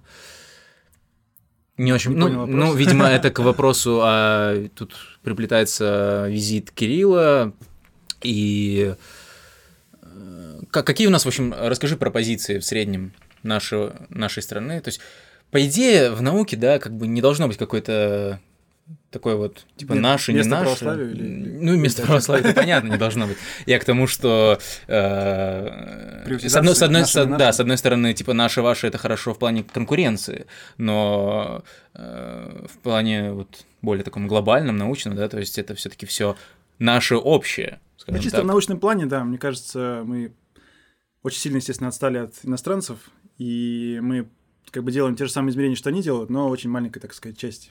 Они, естественно, все это намного больше То есть делают. у нас достаточно бедное оборудование, да, такое. Ну да, устаревшее оборудование, и вообще все это, по большому счету, мы делаем для Галочки, того, чтобы застолбить место, да, на всякий случай, чтобы там, если что-то, у нас вот мы тут наукой занимаемся, они просто так, типа, станцию поставили. Мгм. И так, что я еще хотел сказать? А, ну все данные, по крайней мере, вот все данные, которые я снимал, магнитометрические, ну я думаю, и остальные тоже, они, в принципе, хранятся в, в интернете, к ним есть общий доступ, и базах данных хранятся в базах данных, которых, к которым есть общий доступ через интернет. То есть, Мгм. и мы делимся, естественно, со всеми, в общем, международными там сообществами, там, со ну, в общем, данные открытые, кто хочет, может к ним получить доступ. Их анализировать, сколько Да, ему потому что ничего у них угодно. такого оригинального, по большому счету, нету.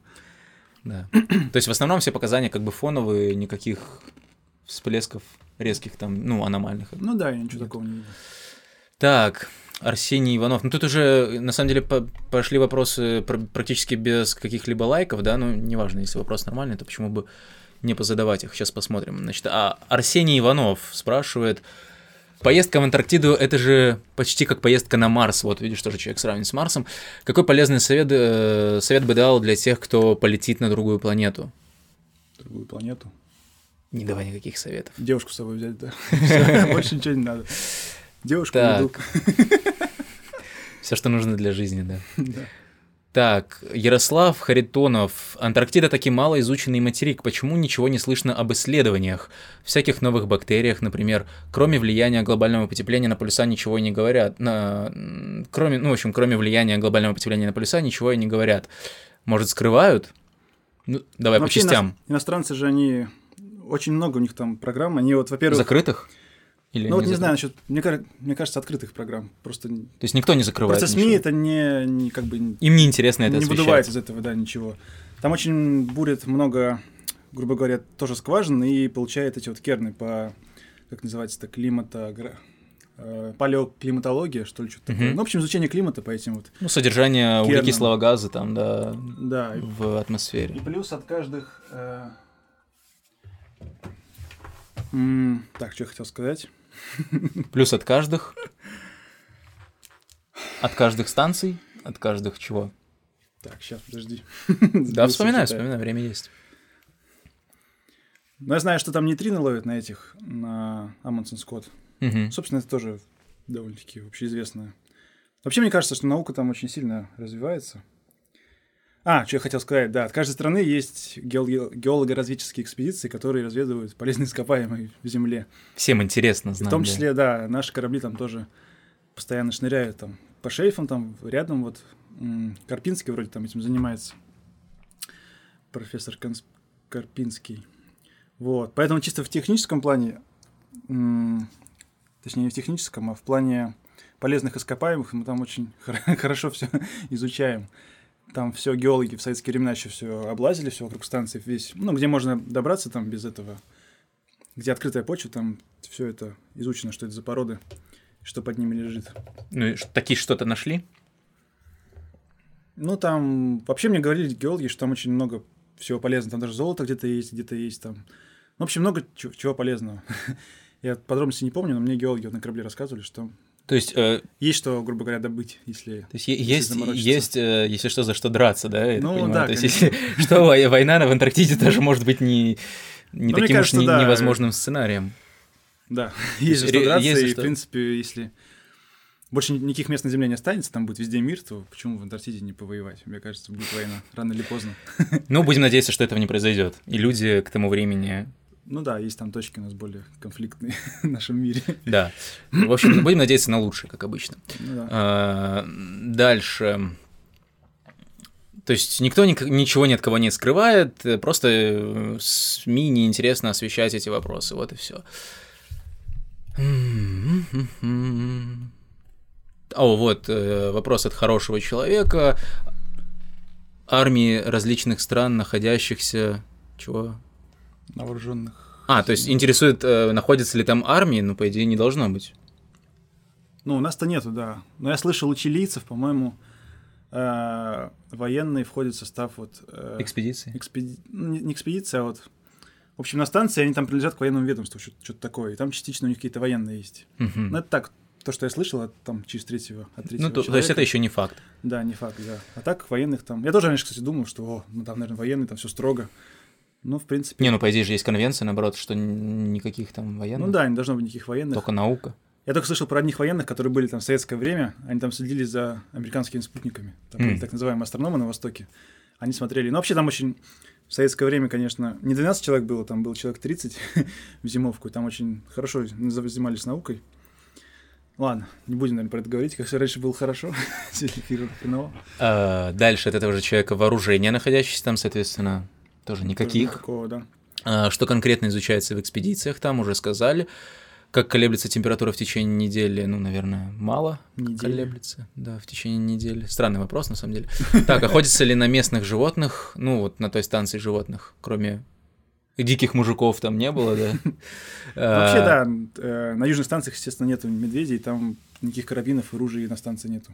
Кстати, да, вот по поводу оружия, там вообще не, не разрешено, да, наверное? Потому Ну что да, если вдруг у кого-то крыша нет. поедет, то... А, там есть верительная рубашка, кстати, целых две, по-моему, мы там нашли. А чё так мало? Всякие транквилизаторы есть, если что. А оружие, естественно, они распространены только на севере, где полярные медведи ходят. Вот. Чтобы защищаться. Там у людей да. даже, говорят, такая паранойя происходит. Они постоянно, потому что когда ну, постоянно выходят из помещения, они с собой берут ружье и постоянно по сторонам смотрят. Вот. У некоторых людей там возникает потом такая паранойя. Ну, обо- Домой- скажем домой. так, обостренное чувство... Ну да, да, да. Самосохранение. Самосохранение. Потом домой, домой тоже идут и уже постоянно по сторонам смотрят. То есть Ну, это остается, да, привычка. Такая, да, как привычка. Так, э, возможно ли обычному человеку туда отправиться на несколько дней, в том смысле, что пустят ли туда обычного гражданина, например, России, или же нужны какие-то документы? Да там миллион туристов. Были бы деньги, в общем, мне кажется, можно попасть туристом. То есть про это с группой говорит. туристов, да, наверное, можно. Да, можно договориться, но это де- денег, по-моему, стоит вообще бешеных. Ну, как, как на Эверест, да, там тоже тысячи долларов, десятки тысяч Но долларов. мне кажется, дороже. ну, Эверест в Антарктиду, да, под- популярное место. под- потруднее добираться, скажем так. Так, э, чем там питаетесь, тоже уже, в принципе, сказали. Omniflow спрашивает, происходят ли какие-либо изменения в организме, биоритм. Да, кстати, вот про биоритмы что-нибудь можешь сказать? А, со сном. Ну, вообще считается, что там э, из-за такого недостатка кислорода там ночью можно задыхаться. Там бывают такие апноэ, Апноэ, апноэ да. состояния, Мгм. да. Но я пару раз, конечно, просто... Да, там есть такой недостаток сна, особенно зимой. Там просыпаешься, в общем, ночью и как бы Не не, уснуть. не можешь уснуть, да. Проблем со сном там, конечно, есть. Но, видимо, это оно и есть, потому что я А там не, скажем так, нет ли каких-то протоколов, э, разработанных уже по решению этой проблемы? То есть там какие-то таблеточки, там врач тоже Ну, может? там есть рекомендации, мы читали отчеты медицинские, там, ну, такие. э, По идее, есть- врач там должен заниматься и тем, чтобы следить за, чтобы каждый там член этой вот экспедиции там, чтобы у него сохранялся этот режим, не сбивался биоритм. Ну да, чтобы корректировать. То есть, если у тебя начались проблемы со сном, то их нужно же как-то корректировать, а для этого нужны какие-то... э, Ну, там снотворные, Снотворное, некоторые, да. обращались к врачу, там, брали у него снотворные, чтобы специально засыпать, вот. Но вообще лучше снотворные это просто поработать днем хорошо, потом- Устать. да. чтобы устать, да. Вот. И всякие... А, мы читали там у него в это... В отчете там были тоже рекомендации по этому поводу. там написано, что у каждого члена группы должен быть вы- выработан этот ритуал перед сном. То есть там что-то сделал, там, грубо говоря, там книжку почитал, что-то, что-то, и тебя потом уже автоматом... То есть это не фигня, это действительно важно засыпать. получается, да? Ну, видимо, да, там это было в отчете отмечено. Мгм. Потому что врач, кроме всего прочего, еще должен следить за сном, как будто подчиненных. Ну, стандартный вопрос, как ты попал на эту экспедицию, что тебя привлекло там, привлекло там или туда, может быть? Ну, просто Интересно было. интересное место, да, и просто интересно. Захотелось, как там люди работают, как живут, не знаю.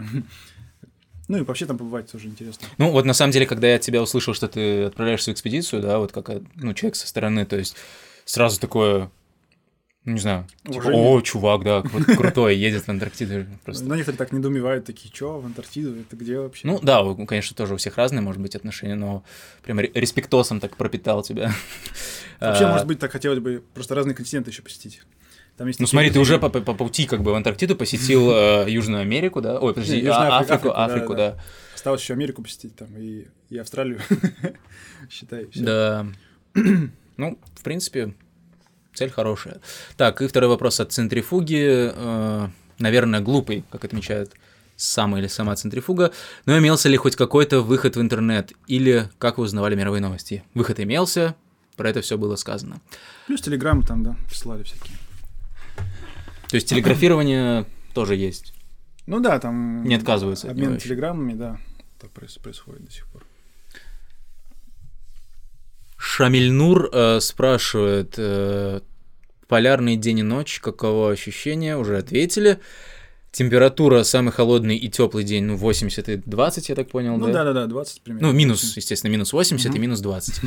М, Что приходилось экономить особенно больше? Но мы там ничего не экономили. Вообще, Топливо не экономили тоже? да, топливо не экономили, но с топливом, наверное, да, самая острая проблема, которая может возникнуть. Особенно в те годы, когда мало топлива завозили. Это вот там в 2002 году. А, у нас же еще консервировали станцию. Насколько я помню, в 98 и 2002 ее, по-моему, два раза вот консервировали при, при, в России. Вот. И были еще времена там в 2000-х годах, когда экономили очень сильно топливо. Вот. И там, Мгм. естественно, станция там промораживалась, можно сказать, чуть-чуть, там очень холодно было, вот как мне рассказывали там. Вот, а сейчас в нашу зимовку все нормально, там еды было много, и, и топлива тоже.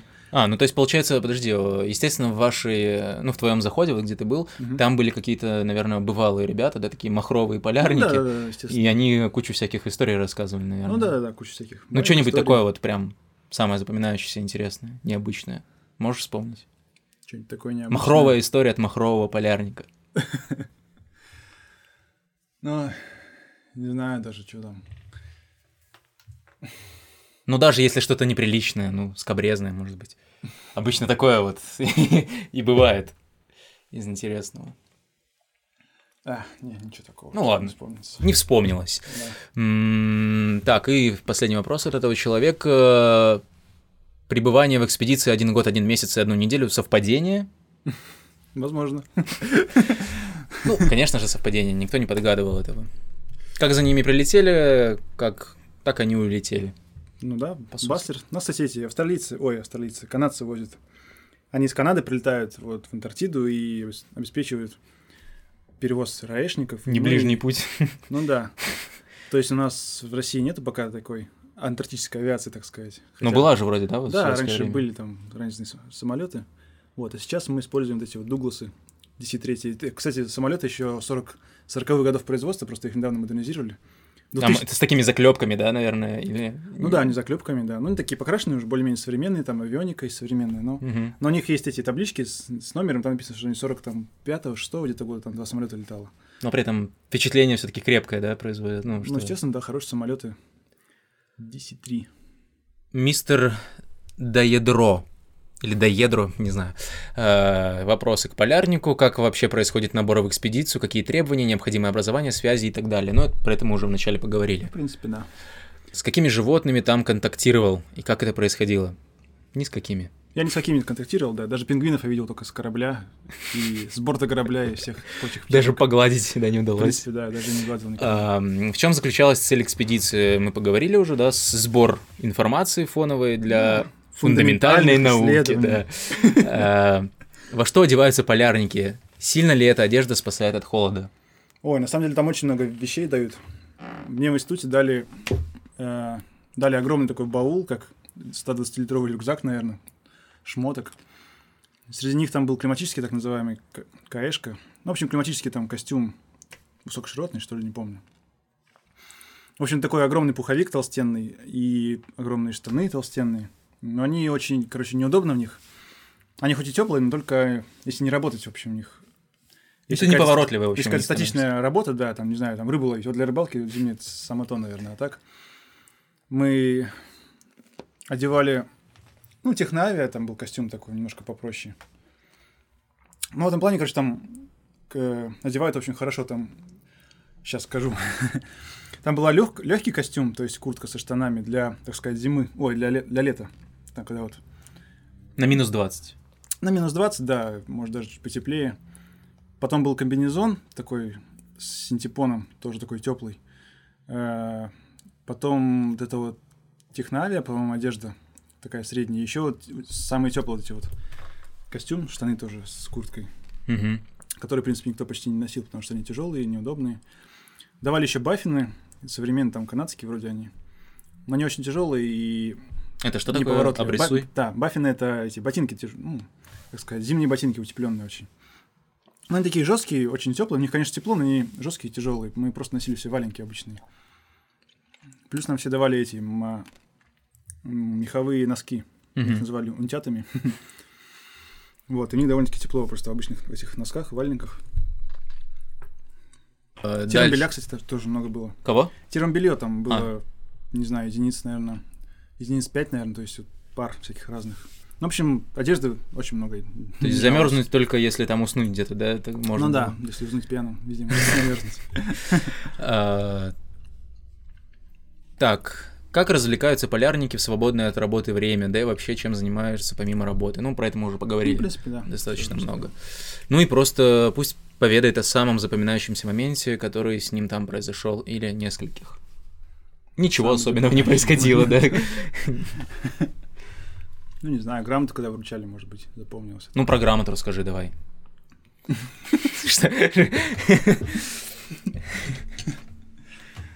Вот человек ездил, понимаете, он ездил э, в экспедицию, у него теперь есть грамота. То есть это не просто так. Все серьезно, все официально. Кстати, Ну, если что, грамоту можно наверное. будет приложить. э, А? Ну да, я там где-то сфоткал, там можешь потом сфот- э, фотку эту приложи- приложить. мгм. Она достаточно так с юмором оформлена. Я так Ну да, да, да, интересно очень. Запоминающийся, наверное, как всегда, первое впечатление, когда ты только приехал на станцию, может быть. Когда первый раз приехал на станцию, первый день, там вот когда все привыкаешь, такое новое, какое-то необычное, вот это запоминается. Когда вернулся на корабль, тоже запомнилось. Вот, а так, никаких таких форс-мажоров, ничего такого не было, и слава богу, как говорится. Ну да. Вот. А, такой вопрос, э, кстати, возник сейчас по ходу, про юмор. Вот, э, ну, юмор как защитная реакция, да, на Ну. различные события, в том числе и вот на адаптацию к условиям. Э, Как вообще шутили? На какие темы? Может быть, какие-то запомина- запомнившиеся шутки расскажешь? Чтобы у людей было представление, как, как примерно шутят полярники. Ну, мы там шутили про так называемых этих крион. Ну, не все, конечно, там вот мы с Лехой, когда общались, мы там прочитали в интернете до этого, что там типа крионы водятся, такие существа мифические, которые убивают полярников там на Востоке. И вот мы постоянно там всякие, ну, такие шутки были, что типа вот, не иди там на улицу, там крионы тебя сидят, или там что там в этом плане. Или скважина там не открывай, там на скважине такая есть заглушка, ну, такая дощечка. Типа вот, когда ее там открываешь, там вот смотри, чтобы тебя там не съели эти крионы, не, не, не выпрыгнули оттуда. Что-нибудь типа этого. Ну, то есть такой внутряк, как бы, который рождается уже там, на месте. То есть никаких, Ну, да, да, да. никаких шуточек там про то, что происходит где-то там вдалеке, ничего. Да не знаю, такие же шутки, как, и всегда. Мне сейчас что-то на голову еще не приходит как-то в голову. Ничего такого необычного. Но такие же шутки, как везде. Тоже про баб там, про, не знаю, всякие такие мужские темы обычные. Ничего такого. Ничего специфического, я бы сказал. Обычный коллектив. Обычная романтика. Полярная. Да? Ну да. Так. Ну, кстати, вот э, по общению-то с людьми, которые там были, э, что можно сказать? Общий такой портрет. Общий портрет полярника. Ну да, усредненный. Ну, мужик такой старый, советской закалки. Такой не, не особо разговорчивый. Ну, старый насколько? Ну, лет 50 примерно. Угу. У нас там был вообще Аркадьевич, такой кадр.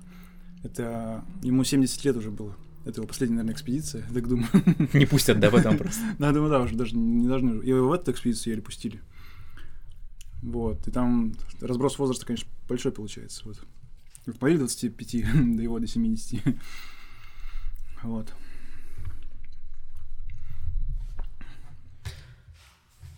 Ну и все, что ли? Такой скромный портрет? Больше, давай, больше красок, больше сока. Больше сока. Что еще сказать? Не, ну если нечего больше добавить, то и Не. ладно. Ничего.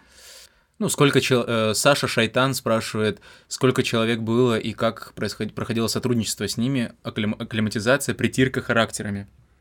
Было 12 человек, и мы притирались, так сказать, еще на корабле. Мы там мы же плыли вот эти два месяца. Тоже нас поселили в соседние каюты.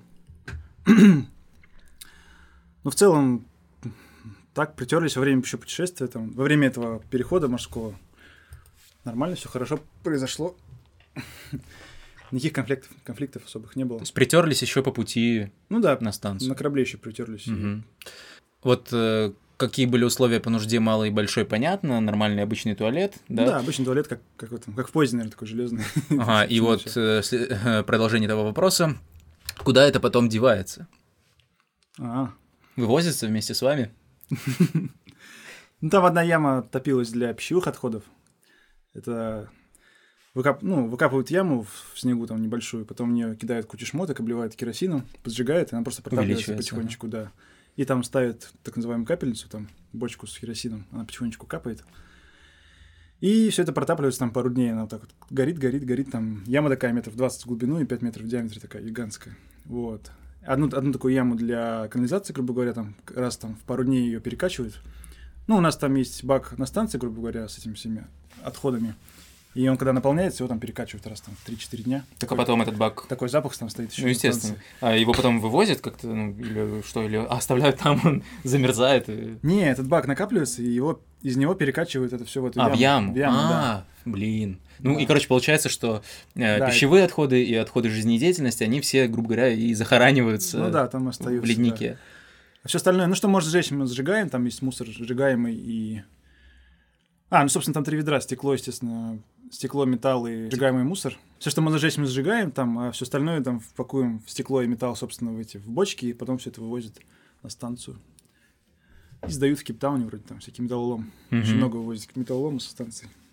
В конце видео пусть расскажет что-то, что сам посчитает интересным. Что ты считаешь интересным? Расскажи. Что-то я уже ничего не считаю интересным. Уже надоело, да, болтать. Так. Доволен ли ты в целом в экспедиции? Э, Экспедиции спрашивает тебя Goat Shack. В целом, конечно, доволен. Такой опыт, как может быть недовольным. Вот, да, давай, кстати, вот такой вопрос, э, скажем так, немножко философский, может быть. Вот ты уехал из Питера Мгм. туда, и, соответственно, что-то ты потерял, уехав из Питера, да, но что-то ты приобрел, будучи там. Вот что ты можешь такого перечислить? Или если бы ты что-то мог потерять, ты бы не уехал из Питера. То есть нечего было терять. Ну, в принципе, да, мне тут ничего не держало и, наверное, ничего не потерял. На станции, по большому счету, как, не знаю, как большой санаторий, там просто отдыхаешь. Особенно вот первые, когда вот все, сезон весь уехал, мы остались только чисто зимовочными вот составом. Ты приходишь в комнату и понимаешь, что как бы можно отдохнуть, никого нет, никто тебя не потревожит там уже, и никакой бегать не все закончилось, можно просто расслабиться. То есть, ребят, Делать то, что ты хочешь, как бы, вот. Если вы э, по жизни, э, ну, человек достаточно уединенный, да, не, не слишком зависимый от общения с другими людьми, то, в принципе, и здоровье вам будет позволять, да, то можете отправиться, Ничего сложного там нет. в общем. отдохнуть, посмотреть Антарктиду, подзаработать денег, да, и как бы Ну да, да. сплошные плюсы для вас там будут. Если же вам очень важно общение, то, конечно, там будет с кем пообщаться, да, но все-таки, если это будет слишком навязчиво, то вас там не особо будут за это любить. Я, как я понял. Ну да, То есть основной состав все-таки получается более-менее такие неразговорчивые мужички. Ну, веселые тоже, конечно, есть. Ну, не знаю, как это. Они как бы разбавляют, сказать. скорее, Ну, да, да, да, да, да. Нельзя так сказать, что там прям все такие молчаливые, прям вот типа, такие суровые, естественно. Ну, просто к концу, к зимовки, просто все, конечно, друг дружкой меньше, в целом меньше разговаривают, почти Ну, надоедает. даже не разговаривают, да, просто вот привет, пока, привет, пока, вот. Ну, потому что тупо все уже друг дружке все сказали, всё, что можно. Все Ничего особенного не происходит там, Ну, да, да. да, да. Я бы не сказал, конечно, там все такие прям угрюмые, молчаливые и скучные. Да, у вас там, по-моему, даже э, была вырезана фраза из, ну, в дереве, лобзиком или А, ну это кто-то, видимо, да, делать нечего, там на, на Дессе, на этом, где дежурный сидит, написано Уныние. «Уныние есть грех», да, да, да. Да. да. Так. Э, Вопрос э, от, от Антона С. Филина. Как сильно ему повредила озоновая дыра? Да, Повредила тебе? очень озоновая сильно дыра? меня повредило. Ну, по- получается, что не повредила никак. М, Ну, я только один раз без очков походил, когда солнце было. днём. Роговицу сжег, наверное, да, просто. Ну, не сжег, но потом так песок в глазах появился такой. Ну, эффект все-таки, да, ощутимый. Э, В какую сторону света спал ногами? В какую сторону света спал ногами? Сейчас скажу. На юг. На юг. Да. Как с личной жизнью в, Антаркти- в Антарктике? Да, очень здорово. Незабываемо, да? Да, не забываем. Если кто-то захочет в медовый месяц отправиться, отправляйтесь в, Антарк- в Антарктику обязательно. Так, А женится же в этом, на... Где там, на Беллинсгаузене, там же проводят постоянно эти церемонии свадебные. чисто между туристами или э, с Нет, туристы, естественно, приезжают, А, да, да. По-моему, там чилийцы там тоже женились к нам приехали. Тоже немеренных денег стоит, да? Ну, наверное, да, я так подозреваю. Что думают ученые, которые там, о перспективах заселения этого континента и чем питались энергоблоки? Энергоблоки, Энергоблоки. термоядерные. Ядерная энергия, как и многое остальное, запрещено тоже в Антарктиде там по конвенции. Но, кстати, Генераторы, планировали- обычные генераторы, в общем, были. В Макмердо планировали еще, по-моему, в 90-х ядерный реактор поставить. Насколько я знаю, там сейчас нет никаких ядерных реакторов. Ну, собственно, как мы в советское время тоже планировали на молодежной станции. Но после Чернобыля, как бы, все это. Да не, не Чернобыля, ну, хотя, может быть, и с ним, конечно, связано. Ну, ос- В основная, общем, была как бы, станция большая молодежная советская, да, там было тоже тысячи человек. тысяча.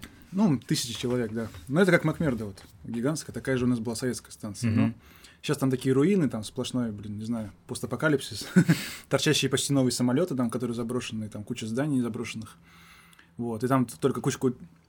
Человек 10 там только на сезон приезжает, там, по-моему, даже не зимуют они. Просто на сезон там приезжают, что-то там делают, пытаются ремонтировать, не знаю, там, и уезжают. Вот, а ядерной энергии, конечно, у нас там нету. Так, а по поводу заселения? Перспектива заселения? заселения, да. Ну, вон Ну, эти- были бы деньги, да, в общем, Чили- чилийцы уже зас- заселились там, у них там большущие станции же. И в целом по побе- побережью можно там, где хорошая погода, можно. Там погода-то, в принципе, немногим суровее, чем, не знаю, на Шпицбергене, допустим. Там можно заселяться вполне себе. То есть можно строить отели, да, туризм развивать. Правда, чтобы вот э, весь срач, который будет образовываться, там как-то нужно все-таки оттуда вывозить, мне кажется. ну да, да, да. а не копить его С этим проблема, естественно, что там все это загадится и будет обычное, как побережье. Да. Я слышал, норвежцы там пытаются корабль построить для круизов вокруг Антарктиды, что-то такое вот. Ну, типа лайнера такого туристического, который Мгм. там будет плавать в, с южных широтах. Ну, кстати, расскажи немножко про ваш переход через э, Южные Южный широты. океан. А, ну да, да, да. Есть так называемые ревущие сороковые. Ну, просто вся Антарктида, она отделена таким поясом. Там же есть так называемый Южный океан, это такое холодное течение, оно там как бы как кольцом таким плавает. Вот. И такое же есть воздушное течение, то есть там тоже воздух, он как бы изолирован и циркулирует, по большому счету, как большущий такой огромный циклон, можно сказать. Только над, над Антарктидой, да? Ну да, да, да, вокруг нее, и поэтому отрезают все теплые вот массы, теп, э, воздушные. Вот. И поэтому, естественно, там всегда неспокойная погода, и ну там качает, да, на корабле. Не хотел бы там оказаться на маленьком корабле, конечно. вот. Но академик Федоров, он все-таки современное судно, и там у него есть всякие гасители качки. В очень сильные шторма мы не попадали там. Ну, как мне рассказывали на корабле, что они были еще более сильных штормах. Ну, а вот вы в какой попали по баллам? Блин, что я не помню уже. Пяти или шестибальный шторм. Мгм. И, ну, и, в принципе, за счет э, качка-гасителей, как бы это не сильно ощущалось, да? Или Ну, ощущалось? ощущалось, конечно, да. Тем более, когда это пару дней так качает, это немножко так тебя так уже размаривает, так сказать. Немножко голова там тошни, подташнивает так, вот, и, в общем, хреново есть, так Можно сказать, становится. что у тебя морской болезни нет, но даже Ну, в целом, да, нет у меня морской болезни, но все равно такое состояние такое, не знаю, как, ну, как у качки, как в автобусе, в принципе, такое же ощущение. Мгм. Ну и палуба так, очень здорово выйти на палубу, там такая вертолетка, так качается относительно э, горизонта вот так вот. Ну, во всех, 10-15 градусов или во всех на направлениях. Ну, около того, до 15 градусов там не очень много. Но во время... Ну, такой аттракцион получается, да. Кстати, да, вот когда там корабль э, у Антарктиды, он, естественно, весь, в- у него вся палуба в снегу, и там такие снежные шторма, такие получаются, мы просто пару раз выходили, там, по идее, закрывают. Говорят, что нельзя выходить на открытые палубы, но все равно интересно, там с парнями выходили, там смотрели, там, как там, снег, лед. Вот, и там буквально какая-то широта, есть какая-то граница, там что-то в районе 40 когда ты ее пересекаешь, сначала снег, снег падает, а потом бац, и уже и дождь. И тепло, короче, сразу резко становится. И там перепад температуры очень большой воздуха. Мгм. Вот, и буквально вчера вот эта вся палуба была в снегу, там были снег там, снег там с градом там сверху падал, вот. А сегодня уже такое солнце светит, уже снег почти весь растаял, буквально за один день, и уже дождь просто там льется, и, и сильных штормов как бы нету, и спокойно. Ну, погода Ну, штиль более-менее. Ну да, штиль и тепло очень, в общем. Довольно-таки резкая граница там существует, в районе 40 Окей. А вот э, через льды вы пробивались? А, ну да, через льды мы как это вот вообще, ощущ- что, наверное, все скрежет металла, там, не знаю, что, что. Расскажи про это. ну, да. Сам по себе это дизельный дизель-электроход, так называемый. То есть это не атомоход, конечно. Кстати, атомные корабли, я слышал, не, не могут проходить через экватор, потому что им там тупо жарко. Они не могут охлаждаться. Перегреваются, Ну да. да, да. Насколько я слышал. Ну, таким методом, так сказать, Тарана. туда-сюда, туда-сюда. так вот мы долбили этот лед. Не помню, дня три или четыре мы там его долбили. Может, и больше. Сколько прошли за это время? Ну, примерно. Ну, мы там в день проходили метров 30-40, наверное. Метров. Метров, да. Вы понимаете, да? Метров 30-40 в день. Ну, Может быть, там 50 даже. И там- это при том, ну, что- Не очень много. При том, что это ледокол, как бы. Хотя... Ну, короче, в этом масштабе, ну, не очень много. Может быть, побольше, конечно. Ну, хорошо, 300 даже если метров, то все равно. Но это- он, естественно, намного медленнее, чем на море. Потому что Ямал, допустим, мне рассказывали, он просто прет как, ну, почти как по морю, немножко медленнее, но вот так вот прет, прет так постоянно, вот, атомохода. А вот наш, он, короче, хиленький. Он сначала как бы, ну, естественно, у него нос как, как яйцо такое, он как бы налегает на лед, его ломает, вот, и он так вот разгоняется, так, ну, немножко назад отплывает, потом разгоняется. И выпрыгивает на лед и под тяжестью. Ну и потом начинает так вот весь дребезжать, короче, потому что он уже не может, там винты на пределе работают, там, короче, весь корабль дребезжит, куча звуков, вот, и... А в этой... а ты в каюте сидишь, там такой иллюминатор у тебя на уровне воды линии, там, ну, вода немножко ниже, и там весь лед так скрыж- скрежещет, так немножко так же стрёмно так становится такой. По иллюминатору звук прям, да. такой. Ну да, и в иллюминаторе тоже лед вот так вот.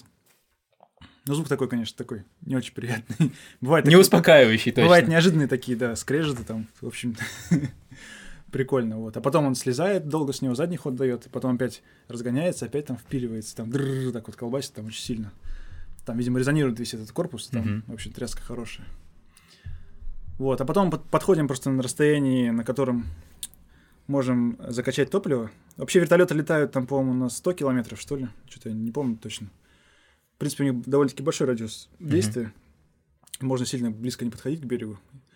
Вот. Главное там критерий был, это вот к прогрессу мы подходили, это нужно было притянуть им шланги для прикачки топлива. Вот.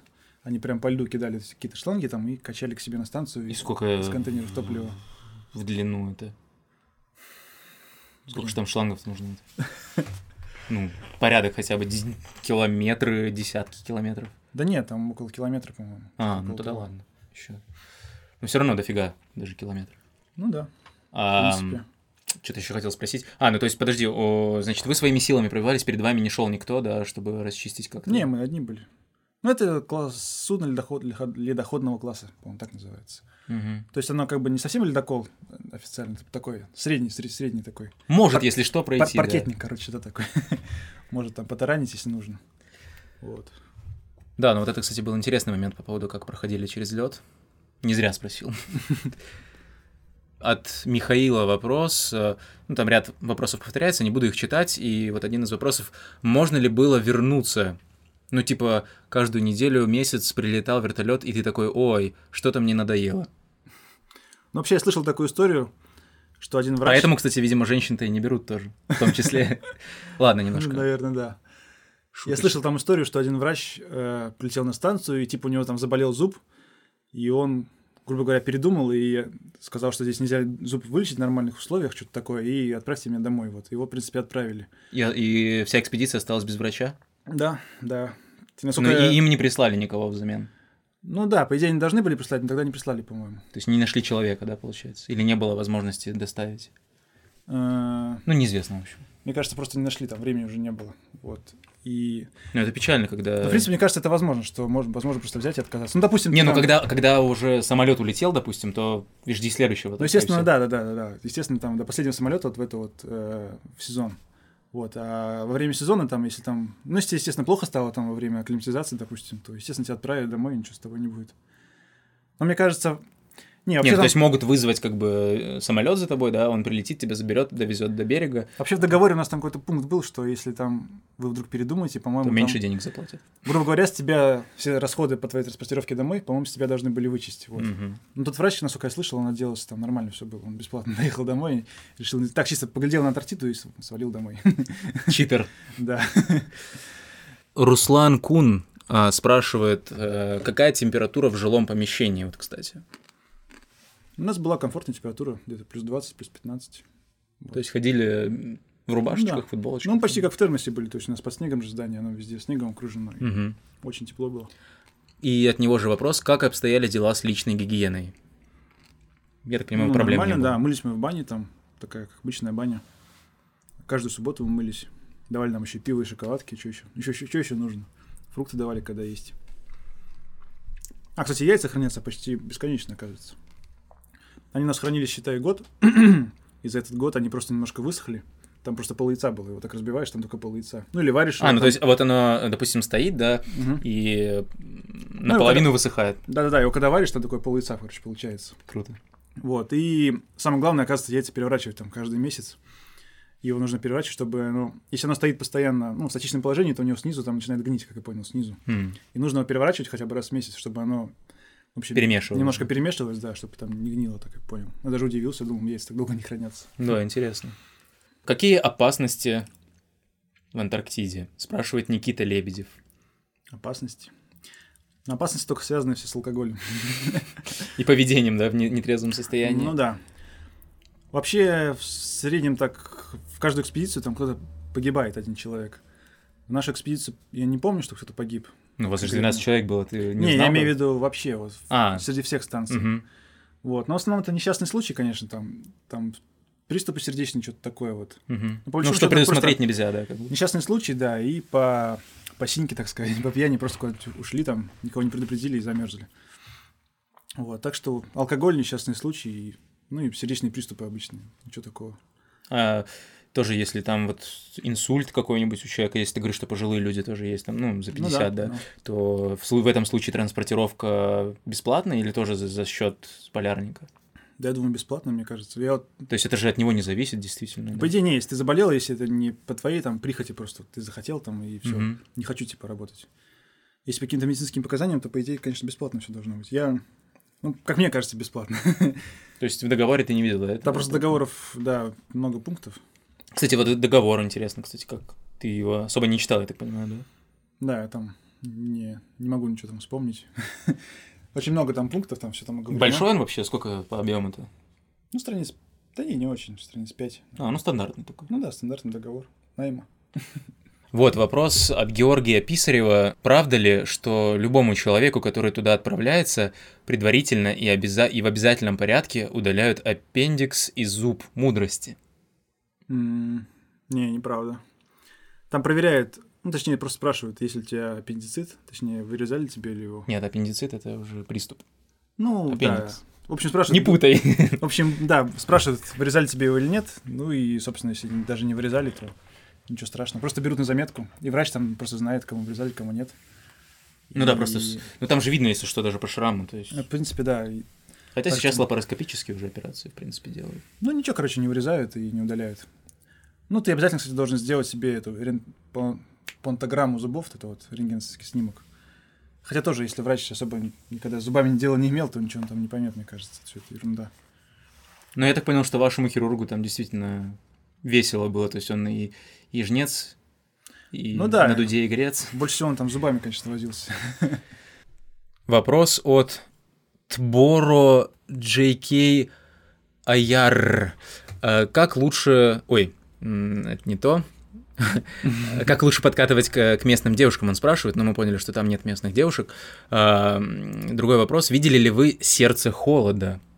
Сердце Это холода. вообще что такое? Там есть такое место? Нет, что-то я не видел. В общем, не видел он «Сердце холода». Ну, кстати, у нас официально, по-моему, самое холодное место на Земле, если я не ошибаюсь. Минус 80... Ай, господи. Девять. Нет? Ну, ты имеешь в виду рекордная 80 и температура? 9, что ли, что-то такое.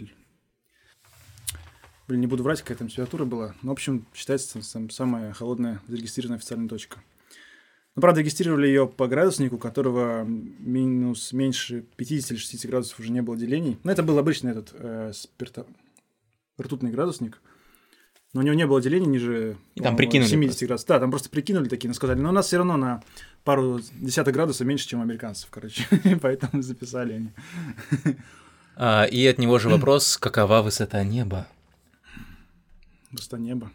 Ну, намного ниже, чем здесь, конечно. Но вообще, когда смотришь на небо, там привыкаешь, что там нету облачных, э, точнее, кучевых облаков. И когда сюда прилетаешь, сразу осознаешь. Такие красивые облака, так все так непривычно. И... Ну, просто понимаешь, что облака не так низко очень висят, вот эти вот все. Вот. Так интересно. Так, Сигогнак 1988 спрашивает, можно ли свободно путешествовать по Антарктиде членам исследовательской экспедиции? Подпускают ли иностранцев к американско- американской научно-исследовательской станции Амундсен Скотт, расположенной буквально в самой точке Южного полюса? И самое главное, видел ли твой друг проход внутрь полой Земли? Смайлик. Не, прохода я не видел. Но, в принципе, гулять можно, мне кажется, На свой страх и риск где, где угодно там, да. Никто там ничего не запрещает. Я к американским станциям я не подходил, но мне кажется, тоже никаких там границ, запретов, ничего такого нету. И вообще у нас там был даже этот конкурс фильмов, там снимали всякие фильмы, тематические нет. Ну, просто как снимали фильмы ночью, вот «Полярная ночь». И все нам к Мерду отправляли, там был небольшой конкурс, там фильм, чей фильм выиграет. У нас там такой психоделический фильм адский. Там только вешалки не хватает. Всей командой делали или кто-то? Да не, мы так, по большому счету, там, тремя человеками сделали там. Ну, он такой какой-то непонятный, стрёмный. Его, кстати, можно будет увидеть, если что, М? могу вставить. Ну, можно будет, да, мне там сохранилось. Да, конечно. Так что, может быть, ребята, вы узрите плод А, совместных ну ты можешь усилий. ссылку просто дать, там где-то в интернете есть. Залит на, уже, На да? Google диске, по-моему, да, там все эти фильмы есть. Там есть фестивальные, все фестивальные фильмы со всех станций. Так Ну- как раз можно посмотреть, э, как на других станциях, грубо говоря, быт. То есть это, если что, не закрытая тоже информация? конечно, да, это все открыто. Вообще, вот, по крайней мере, у нас в районе что-то такого закрытого вообще нет. Мгм. Ну, и на всякий случай, может быть, если что-то найду интересное, тоже вставлю в видос. Ну да. Так, от Анастасии Остаповой вопрос. Вот девушка первая, кстати, попалась нам. Э, Вопрос про воду. Что пьют на Антарктиде? Ну, дистиллят, конечно. Чего, серьезно? Ну, в смысле, мы пилим кубики снега, его И плавим. Да, ну вот она спрашивает, талый снег? Дистиллированная вода, да. Чистая, А, талая горная вода. Ну, горная? кстати, э, ну, Ну, да, по сути, вы на вершине города, на леднике.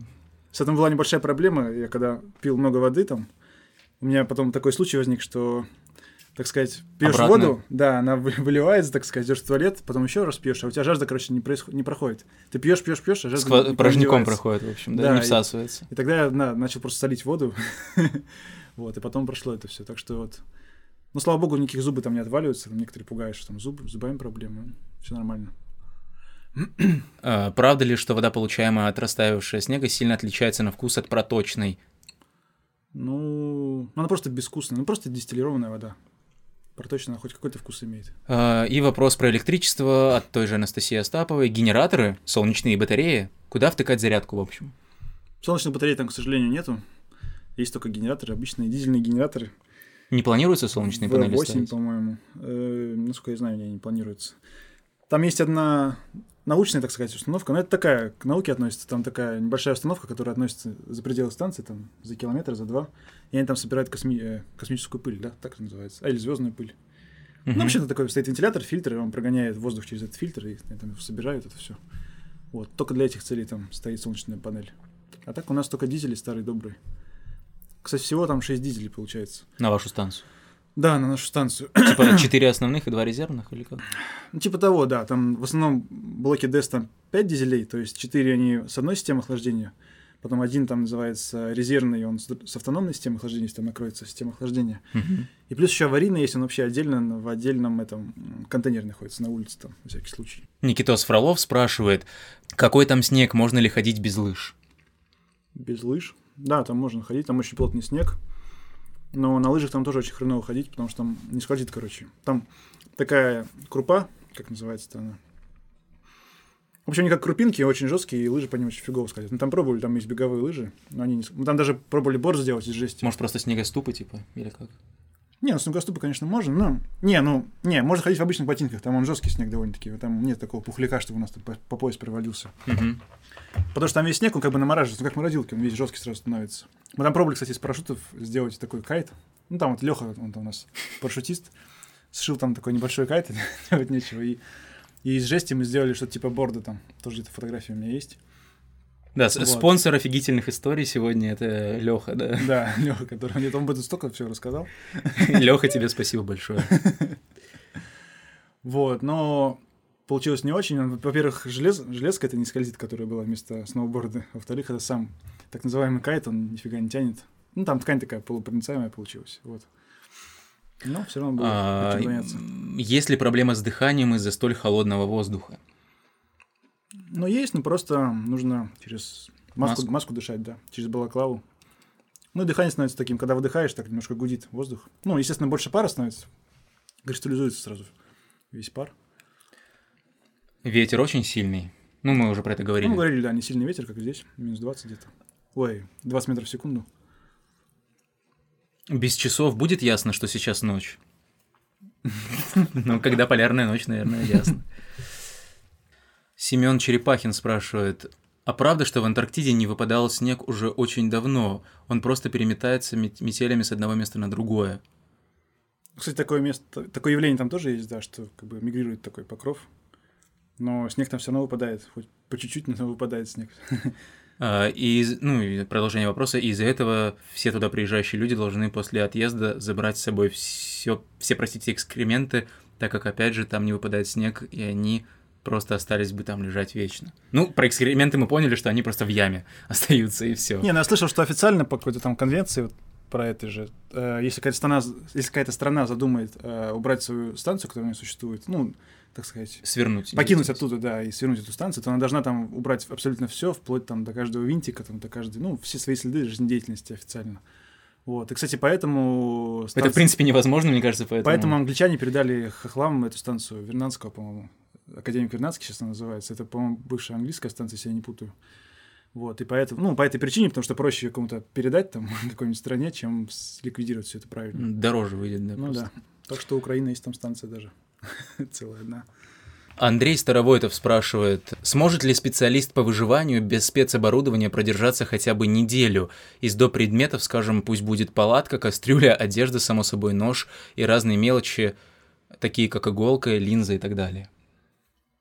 Вот там, где Восток находится. Прям на- Ну да, где вот вы леднике. были, да. Ой, ну, сложно просто. Там палатка вообще не нужна, там нужно, по идее, иглу построить. Даже Ну. если ты его построишь, нужно чем-то согреться. Костер нужен какой-то. То есть, ладно, тогда перефразируем вопрос, э, не сможет ли в принципе выжить, да, а сколько максимум сможет продержаться с этим вот набором? Ну, это тяжело, сложный вопрос, на самом деле. Ну, несколько дней Ну, я максимум. думаю, наверное. что возможно такое. Ну, хотя, если построить иглу теоретически, как-то разжечь костер, если у тебя будет чем что сжечь. Одежду. В общем, если будет что, есть, там, там же нечего ловить и есть. Если не- нет еды, то ты там, естественно, не продержишься. Ну, кстати, хороший вопрос. Вот если построить иглу, и у тебя будет очень много теплой одежды, то, в принципе, мне кажется, возможно там ночевать. Вот. Просто вот в этом Ну, остается вопрос с едой, да, и Ну, отоплением. да, чисто вот с едой, да. Кир Парфенюк спрашивает, существует ли пенгюпер на самом деле? Кто это, что это? Я не знаю, честно говоря. Я тоже не знаю. Мстит ли кто-то за упавших на спину пингвинов? А, про это перевора- переворачивать пингвинов, переворачиватели. Не знаю, тоже про него слышал только из интернета. Ничего больше не могу сказать. Расскажите о глобальном потеплении. Потеплений. Там только глобальное похолодание есть. Вообще, мне кажется, северный полюс холодает, южный нарастает, потом наоборот. Теория от Саши. Да. А, требуются ли там химики? Химики? Да. Химики, химики. Химики требуются, наверное, на корабле. Там есть в качестве океанологов, они там исследуют состав воды, там, ну, периодически берут пробы воды из океана и там что-то исследуют. Там, ну, скорее биологи, может, да. или химики тоже. Ну, официально, по-моему, океан... как-то океанологи они называются. Но это, наверное, единственные люди, которые имеют отношение к химии, которых я там встретил. А так, можно придумать кучу тем для исследований по поводу химии. Какие мысли посещают мозг в Антарктиде? Спрашивает Аквабей. Мысли, что, что я здесь делаю, если часто спрашивал. И вообще, где я и зачем, зачем сюда поехал? Хороший вопрос. Да. А так мыслей там практически нету никаких. Опять же, все от человека тоже зависит, да. Ну да. Без дел... Ты что-то хотел сказать? Ну, просто насколько человек парится, не парится по поводу ситуации. А Безделов спрашивает, э, интересует психологическое состояние, какие там развлечения, ну, это мы уже обсуждали. Трупы пришельцев во льдах. Не, не видел. Не знаю, есть ли такие. Хотя тоже куча байк там бродит от этих, ну, от геолога разведки, что они там находили с помощью этих, э, ну, звуковых радаров, как это называется, георадары. Находили как будто там инопланетные корабли там под снегом. Ну, любил у нас там товарищ один, работал в ПМГР, рассказывать такие вот истории. На полном серьезе причем. Ну, кто его знает. Ну, про озеро Восток мы уже говорили. Да. Гигантское такое. Про выводы можно почитать в статьях. Обычно там это все расписано. Да, у нас на сайте они, там все отчеты, я думаю, есть, можно найти. Угу. От Dodge Viper вопрос. Правда ли, что в Антарктиде есть что-то типа оазисов без снега и с нормальной температурой? Если да, то был ли он в таких местах? Был ли ты в таких местах? Не, в таких местах я не был. Но, но есть ли они? Там есть какие-то оазисы, если, если честно, что я знаю, что там, например, оазис Шермахера. Да, есть такие места, по-моему, без покрытия снегом. Вот. Просто потому, что это такая высокая точка, что она еще не покрылась снегом, видимо. Ну, это, да, да прибрежные места, там, да, да, да, да, чисто где выход скальных пород. Там такие серые неприглядные скалы. А вот в вашей местности там? Там mm. вообще все ледником покрыто? Не, у нас 3,5 километра сплошного льда. это самый большой ледник на планете, и ничего там нет. Купол. Ну, то есть, да, в прибрежных местах есть, а вот в той местности, где станция ну, да. Восток. У Ново- Новолазаревской там знаменитый оазис Шермахера, где находят даже иногда, как я слышал, вилки, ну, Третьего рейха. Там э, была же какая-то экспедиция, где еще все ищут новую шва... Не, как бы не соврать-то. Ну, короче, была немецкая экспедиция 30-х каких-то годов, где немцы, вот, считается, открыли эту э, Антарктиду, и там были. Ну, никакой, естественно, там этой под, базы подводных лодок там осталось от них. А, Лайонс спрашивает, э, планета плоская, Антарктида не существует, твой друг засланный агент, спроси его об этом. Ну, спросил тебя об этом. Конечно, плоская. Еще на самом деле тяжело, э, тяжело осознать, что мы вращаемся вокруг Солнца, а не оно вокруг нас. А, там еще прикольно, звездное небо вращается вокруг одной и той же точки. То есть оно постоянно одинаковое, но просто вращается. То есть ты тоже на него смотришь, прикидываешь и ну, представляешь просто, что ты типа на планете находишься, что типа вот небо так вращается. Ну, велик соблазн думать наоборот, да? Ну да. Но это к вопросу об интуитивном восприятии. От Геннадия, исследователя, вопрос. Стоят ли все затраченные усилия, холод, неудобства, максимальный выход из зоны комфорта, удовольствия... Чего? Э, максимальный выход из зоны комфорта, удовольствия, полученного от путешествия? Те виды, эмоции? Хочется ли вернуться туда снова? Ну, мне кажется, стоит. По крайней мере, на один раз точно стоит. А так... Ну, это хорошая работа, мне кажется, для такого возраста, когда уже не знаю, в жизни, грубо говоря, все сделал, такое уже. Либо еще ничего не сделал. уже лет да? 40, короче. Ну да, либо ты ничего не сделал. Ну, в общем, когда ты семью вырастил, у тебя уже все есть, и, грубо говоря, как пенсионер, может, немножко предпенсионный возраст какой-то, и хорошая такая работа, когда, не знаю, ничего не хочется, там у тебя уже все, все планы какие-то на жизнь кончились. Вот. И просто идешь, отдыхаешь, как пенсионат, еще только деньги платят. Мне так кажется. Хороший санаторий. А виды? Виды стоили того? В принципе, да, там, когда плывешь на корабле, там красивые виды. Там даже этих видели, как их... Э, китов. Касаток? Да, китов видели, немножко дельфинчиков, ну, правда, очень чуть-чуть их видел. Летучие рыбы там очень много, их там целыми косяками так вот летают. Мгм. Тоже красиво довольно-таки. Ну, вообще, не, вот переход на корабле, опять-таки, один раз, один раз больше, наверное, не поплыл бы. В смысле, потому что там все то же самое будет. А так один раз можно сплавать. Ну, а виды на станции? Белый снег, степь кругом. Ну, Умиротворяет, да? ну, белая пустыня пустыня. да. Какие эмоции? Какие эмоции вызывают эти виды? Безмятежность. Что еще может быть? Ну, хотя первый раз, когда я увидел, было, конечно, такое удивление, радость, когда... Ну, какая красота, типа, вот я помню, из люка, такая... Солнце светит, такая белая пустыня, и было красиво, ну, первый раз. И, наверное, глаза режет жестко, да? Ну, да-да-да. Ну, не сильно меня резало, но, в общем, такое хорошее ощущение, радостное. Потом, естественно, все привыкается, все как-то свыкается. В общем, все как везде, ничего необычного. Александр Владимирович спрашивает, ходит миф, что в Антарктиде есть секретная фашистская база. Не видел ли он что-нибудь с этим связанное? Нет, я не видел. Но есть хороший фильм, опять-таки, в этом фестивале фильмов. Новолаз- Новолазаревск, который снял такой психоделический фильм вот с... на фашистскую На мистические тематику, короче, темы, да, да. Ну, это, ну, знаю. я оставлю, ребят, ссылку, в общем, на Google, Google Drive, я так понимаю. Да, да, да, по-моему, там вот все это выложено. Кто хочет, может посмотреть. Фильм такой, конечно, безбашенный. От Леша вопрос. Какую необычную вещь он увидел там, которая облегчает жизнь и которой ему теперь не хватает в быту? Не хватает в быту. Да, вот что там было такого, чего тебе здесь не хватает, что облегчает жизнь?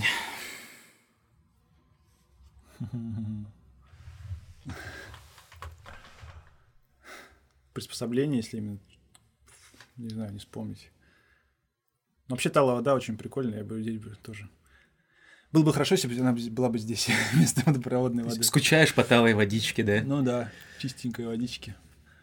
Только, может быть, и это. А вопрос от Антонио Ральсанен, ну, пусть будет так.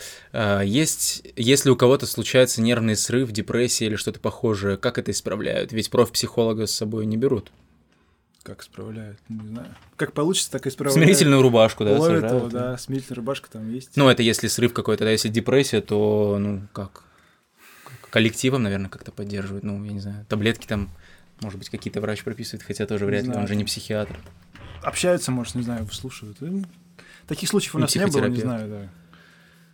Как и в остальных случаях. Как... А, ну, вот кунг-фу падла спрашивает. Вопрос. Если он там был один или с представителями своего пола, то как не сойти с ума от отсутствия секса? Ну, у меня с этим вообще проблем особых нет. У меня, грубо говоря, что раньше его не было, тогда и там нет.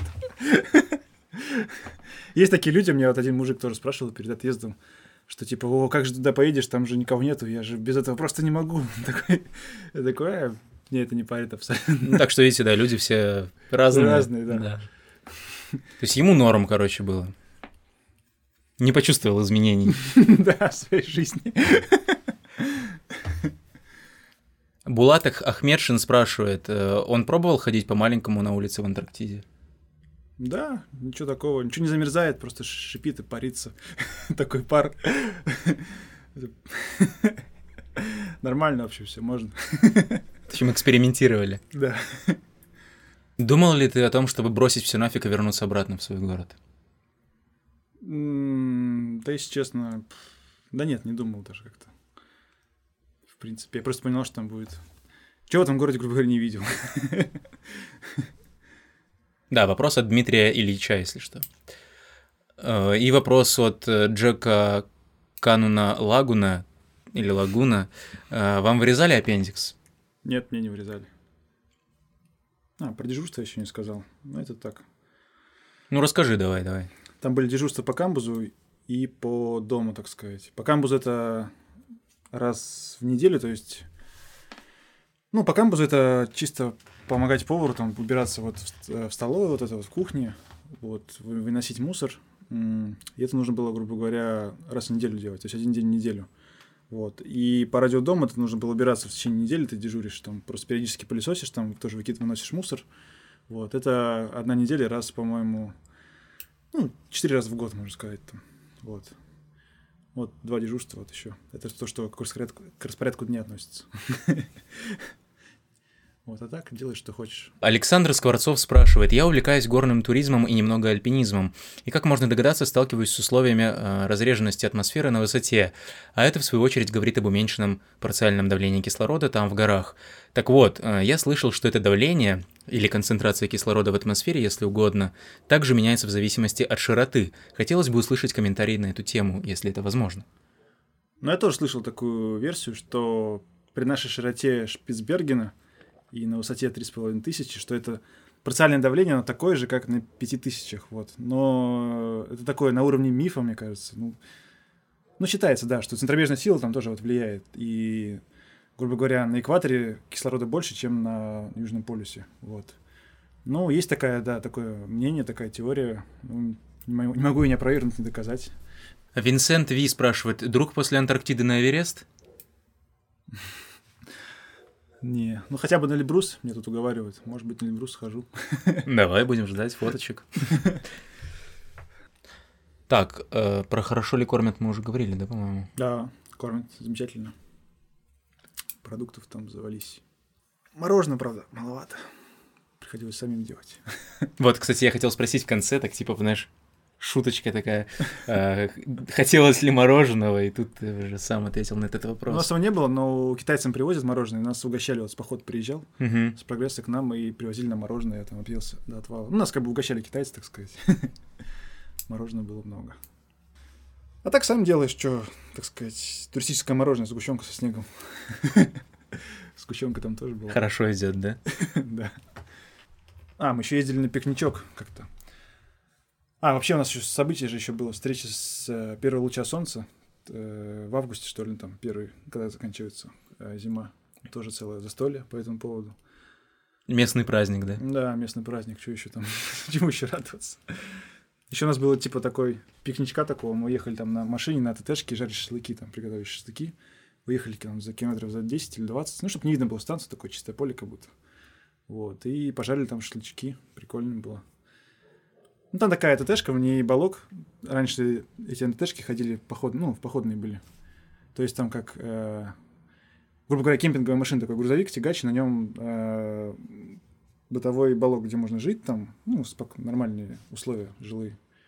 Вот. И раньше на них ходили до начала, ну, где-то до 2000-х годов. Мирного там были походы на этих вот машинах старинных, 70-х годов еще. вот. А сейчас они там просто стоят, как на складе открытого хранения, так сказать. Типа это склад, обычная свалка. Кладбище, да? Да, и парочку из них там живые. Мы на них катались, там тоже для развлечения, там катались вот на этих АТТшках и на бульдозере там. Тоже бульдозер из 90-х годов. Тоже на нем укатывали полосу, там равняли. Вот. На АТТшке, конечно, такие суровые, там еще травит коллектор, там так, такое вонище стоит внутри, там дымован такой от него, во-первых, там тоже у меня видео где-то есть, потом выложишь. И, ну, там весь коптишься этим выхлопными газами, короче, и там не, не очень приятно. Но зато там такие суровые управления, не то, что в этих современных казборчиках. Ну, казбор — это современная техника, как ратраки вот эти вот. Э... Тоже гусеничные, да. Гусеничная современная техника, да, для, грубо говоря, для склонов, которые вот сделаны с широкими гусеницами. Ну, там все очень просто, там джойстиком управляешь, все как-то не по-мужски. Ну, вот так вот. Так, ну что, я поздравляю, у нас закончились вопросы. Да ты что, мы дошли, что ли, до конца? Да, да, наконец-то. Аллилуйя. Так, ну что, в принципе, спасибо тебе, что мы наконец встретились. Не за что. Давай я пожму твою антарктическую руку. Антарктическую. Вот. И, собственно, это был Саша, Саня, Александр. Наш... кто захочет в Антарктиду, может сюда попасть. Да, то есть никаких ограничений нет. Да, главное, захотите. Ну и все, в принципе. Всем спасибо за внимание. До новых встреч. услышимся.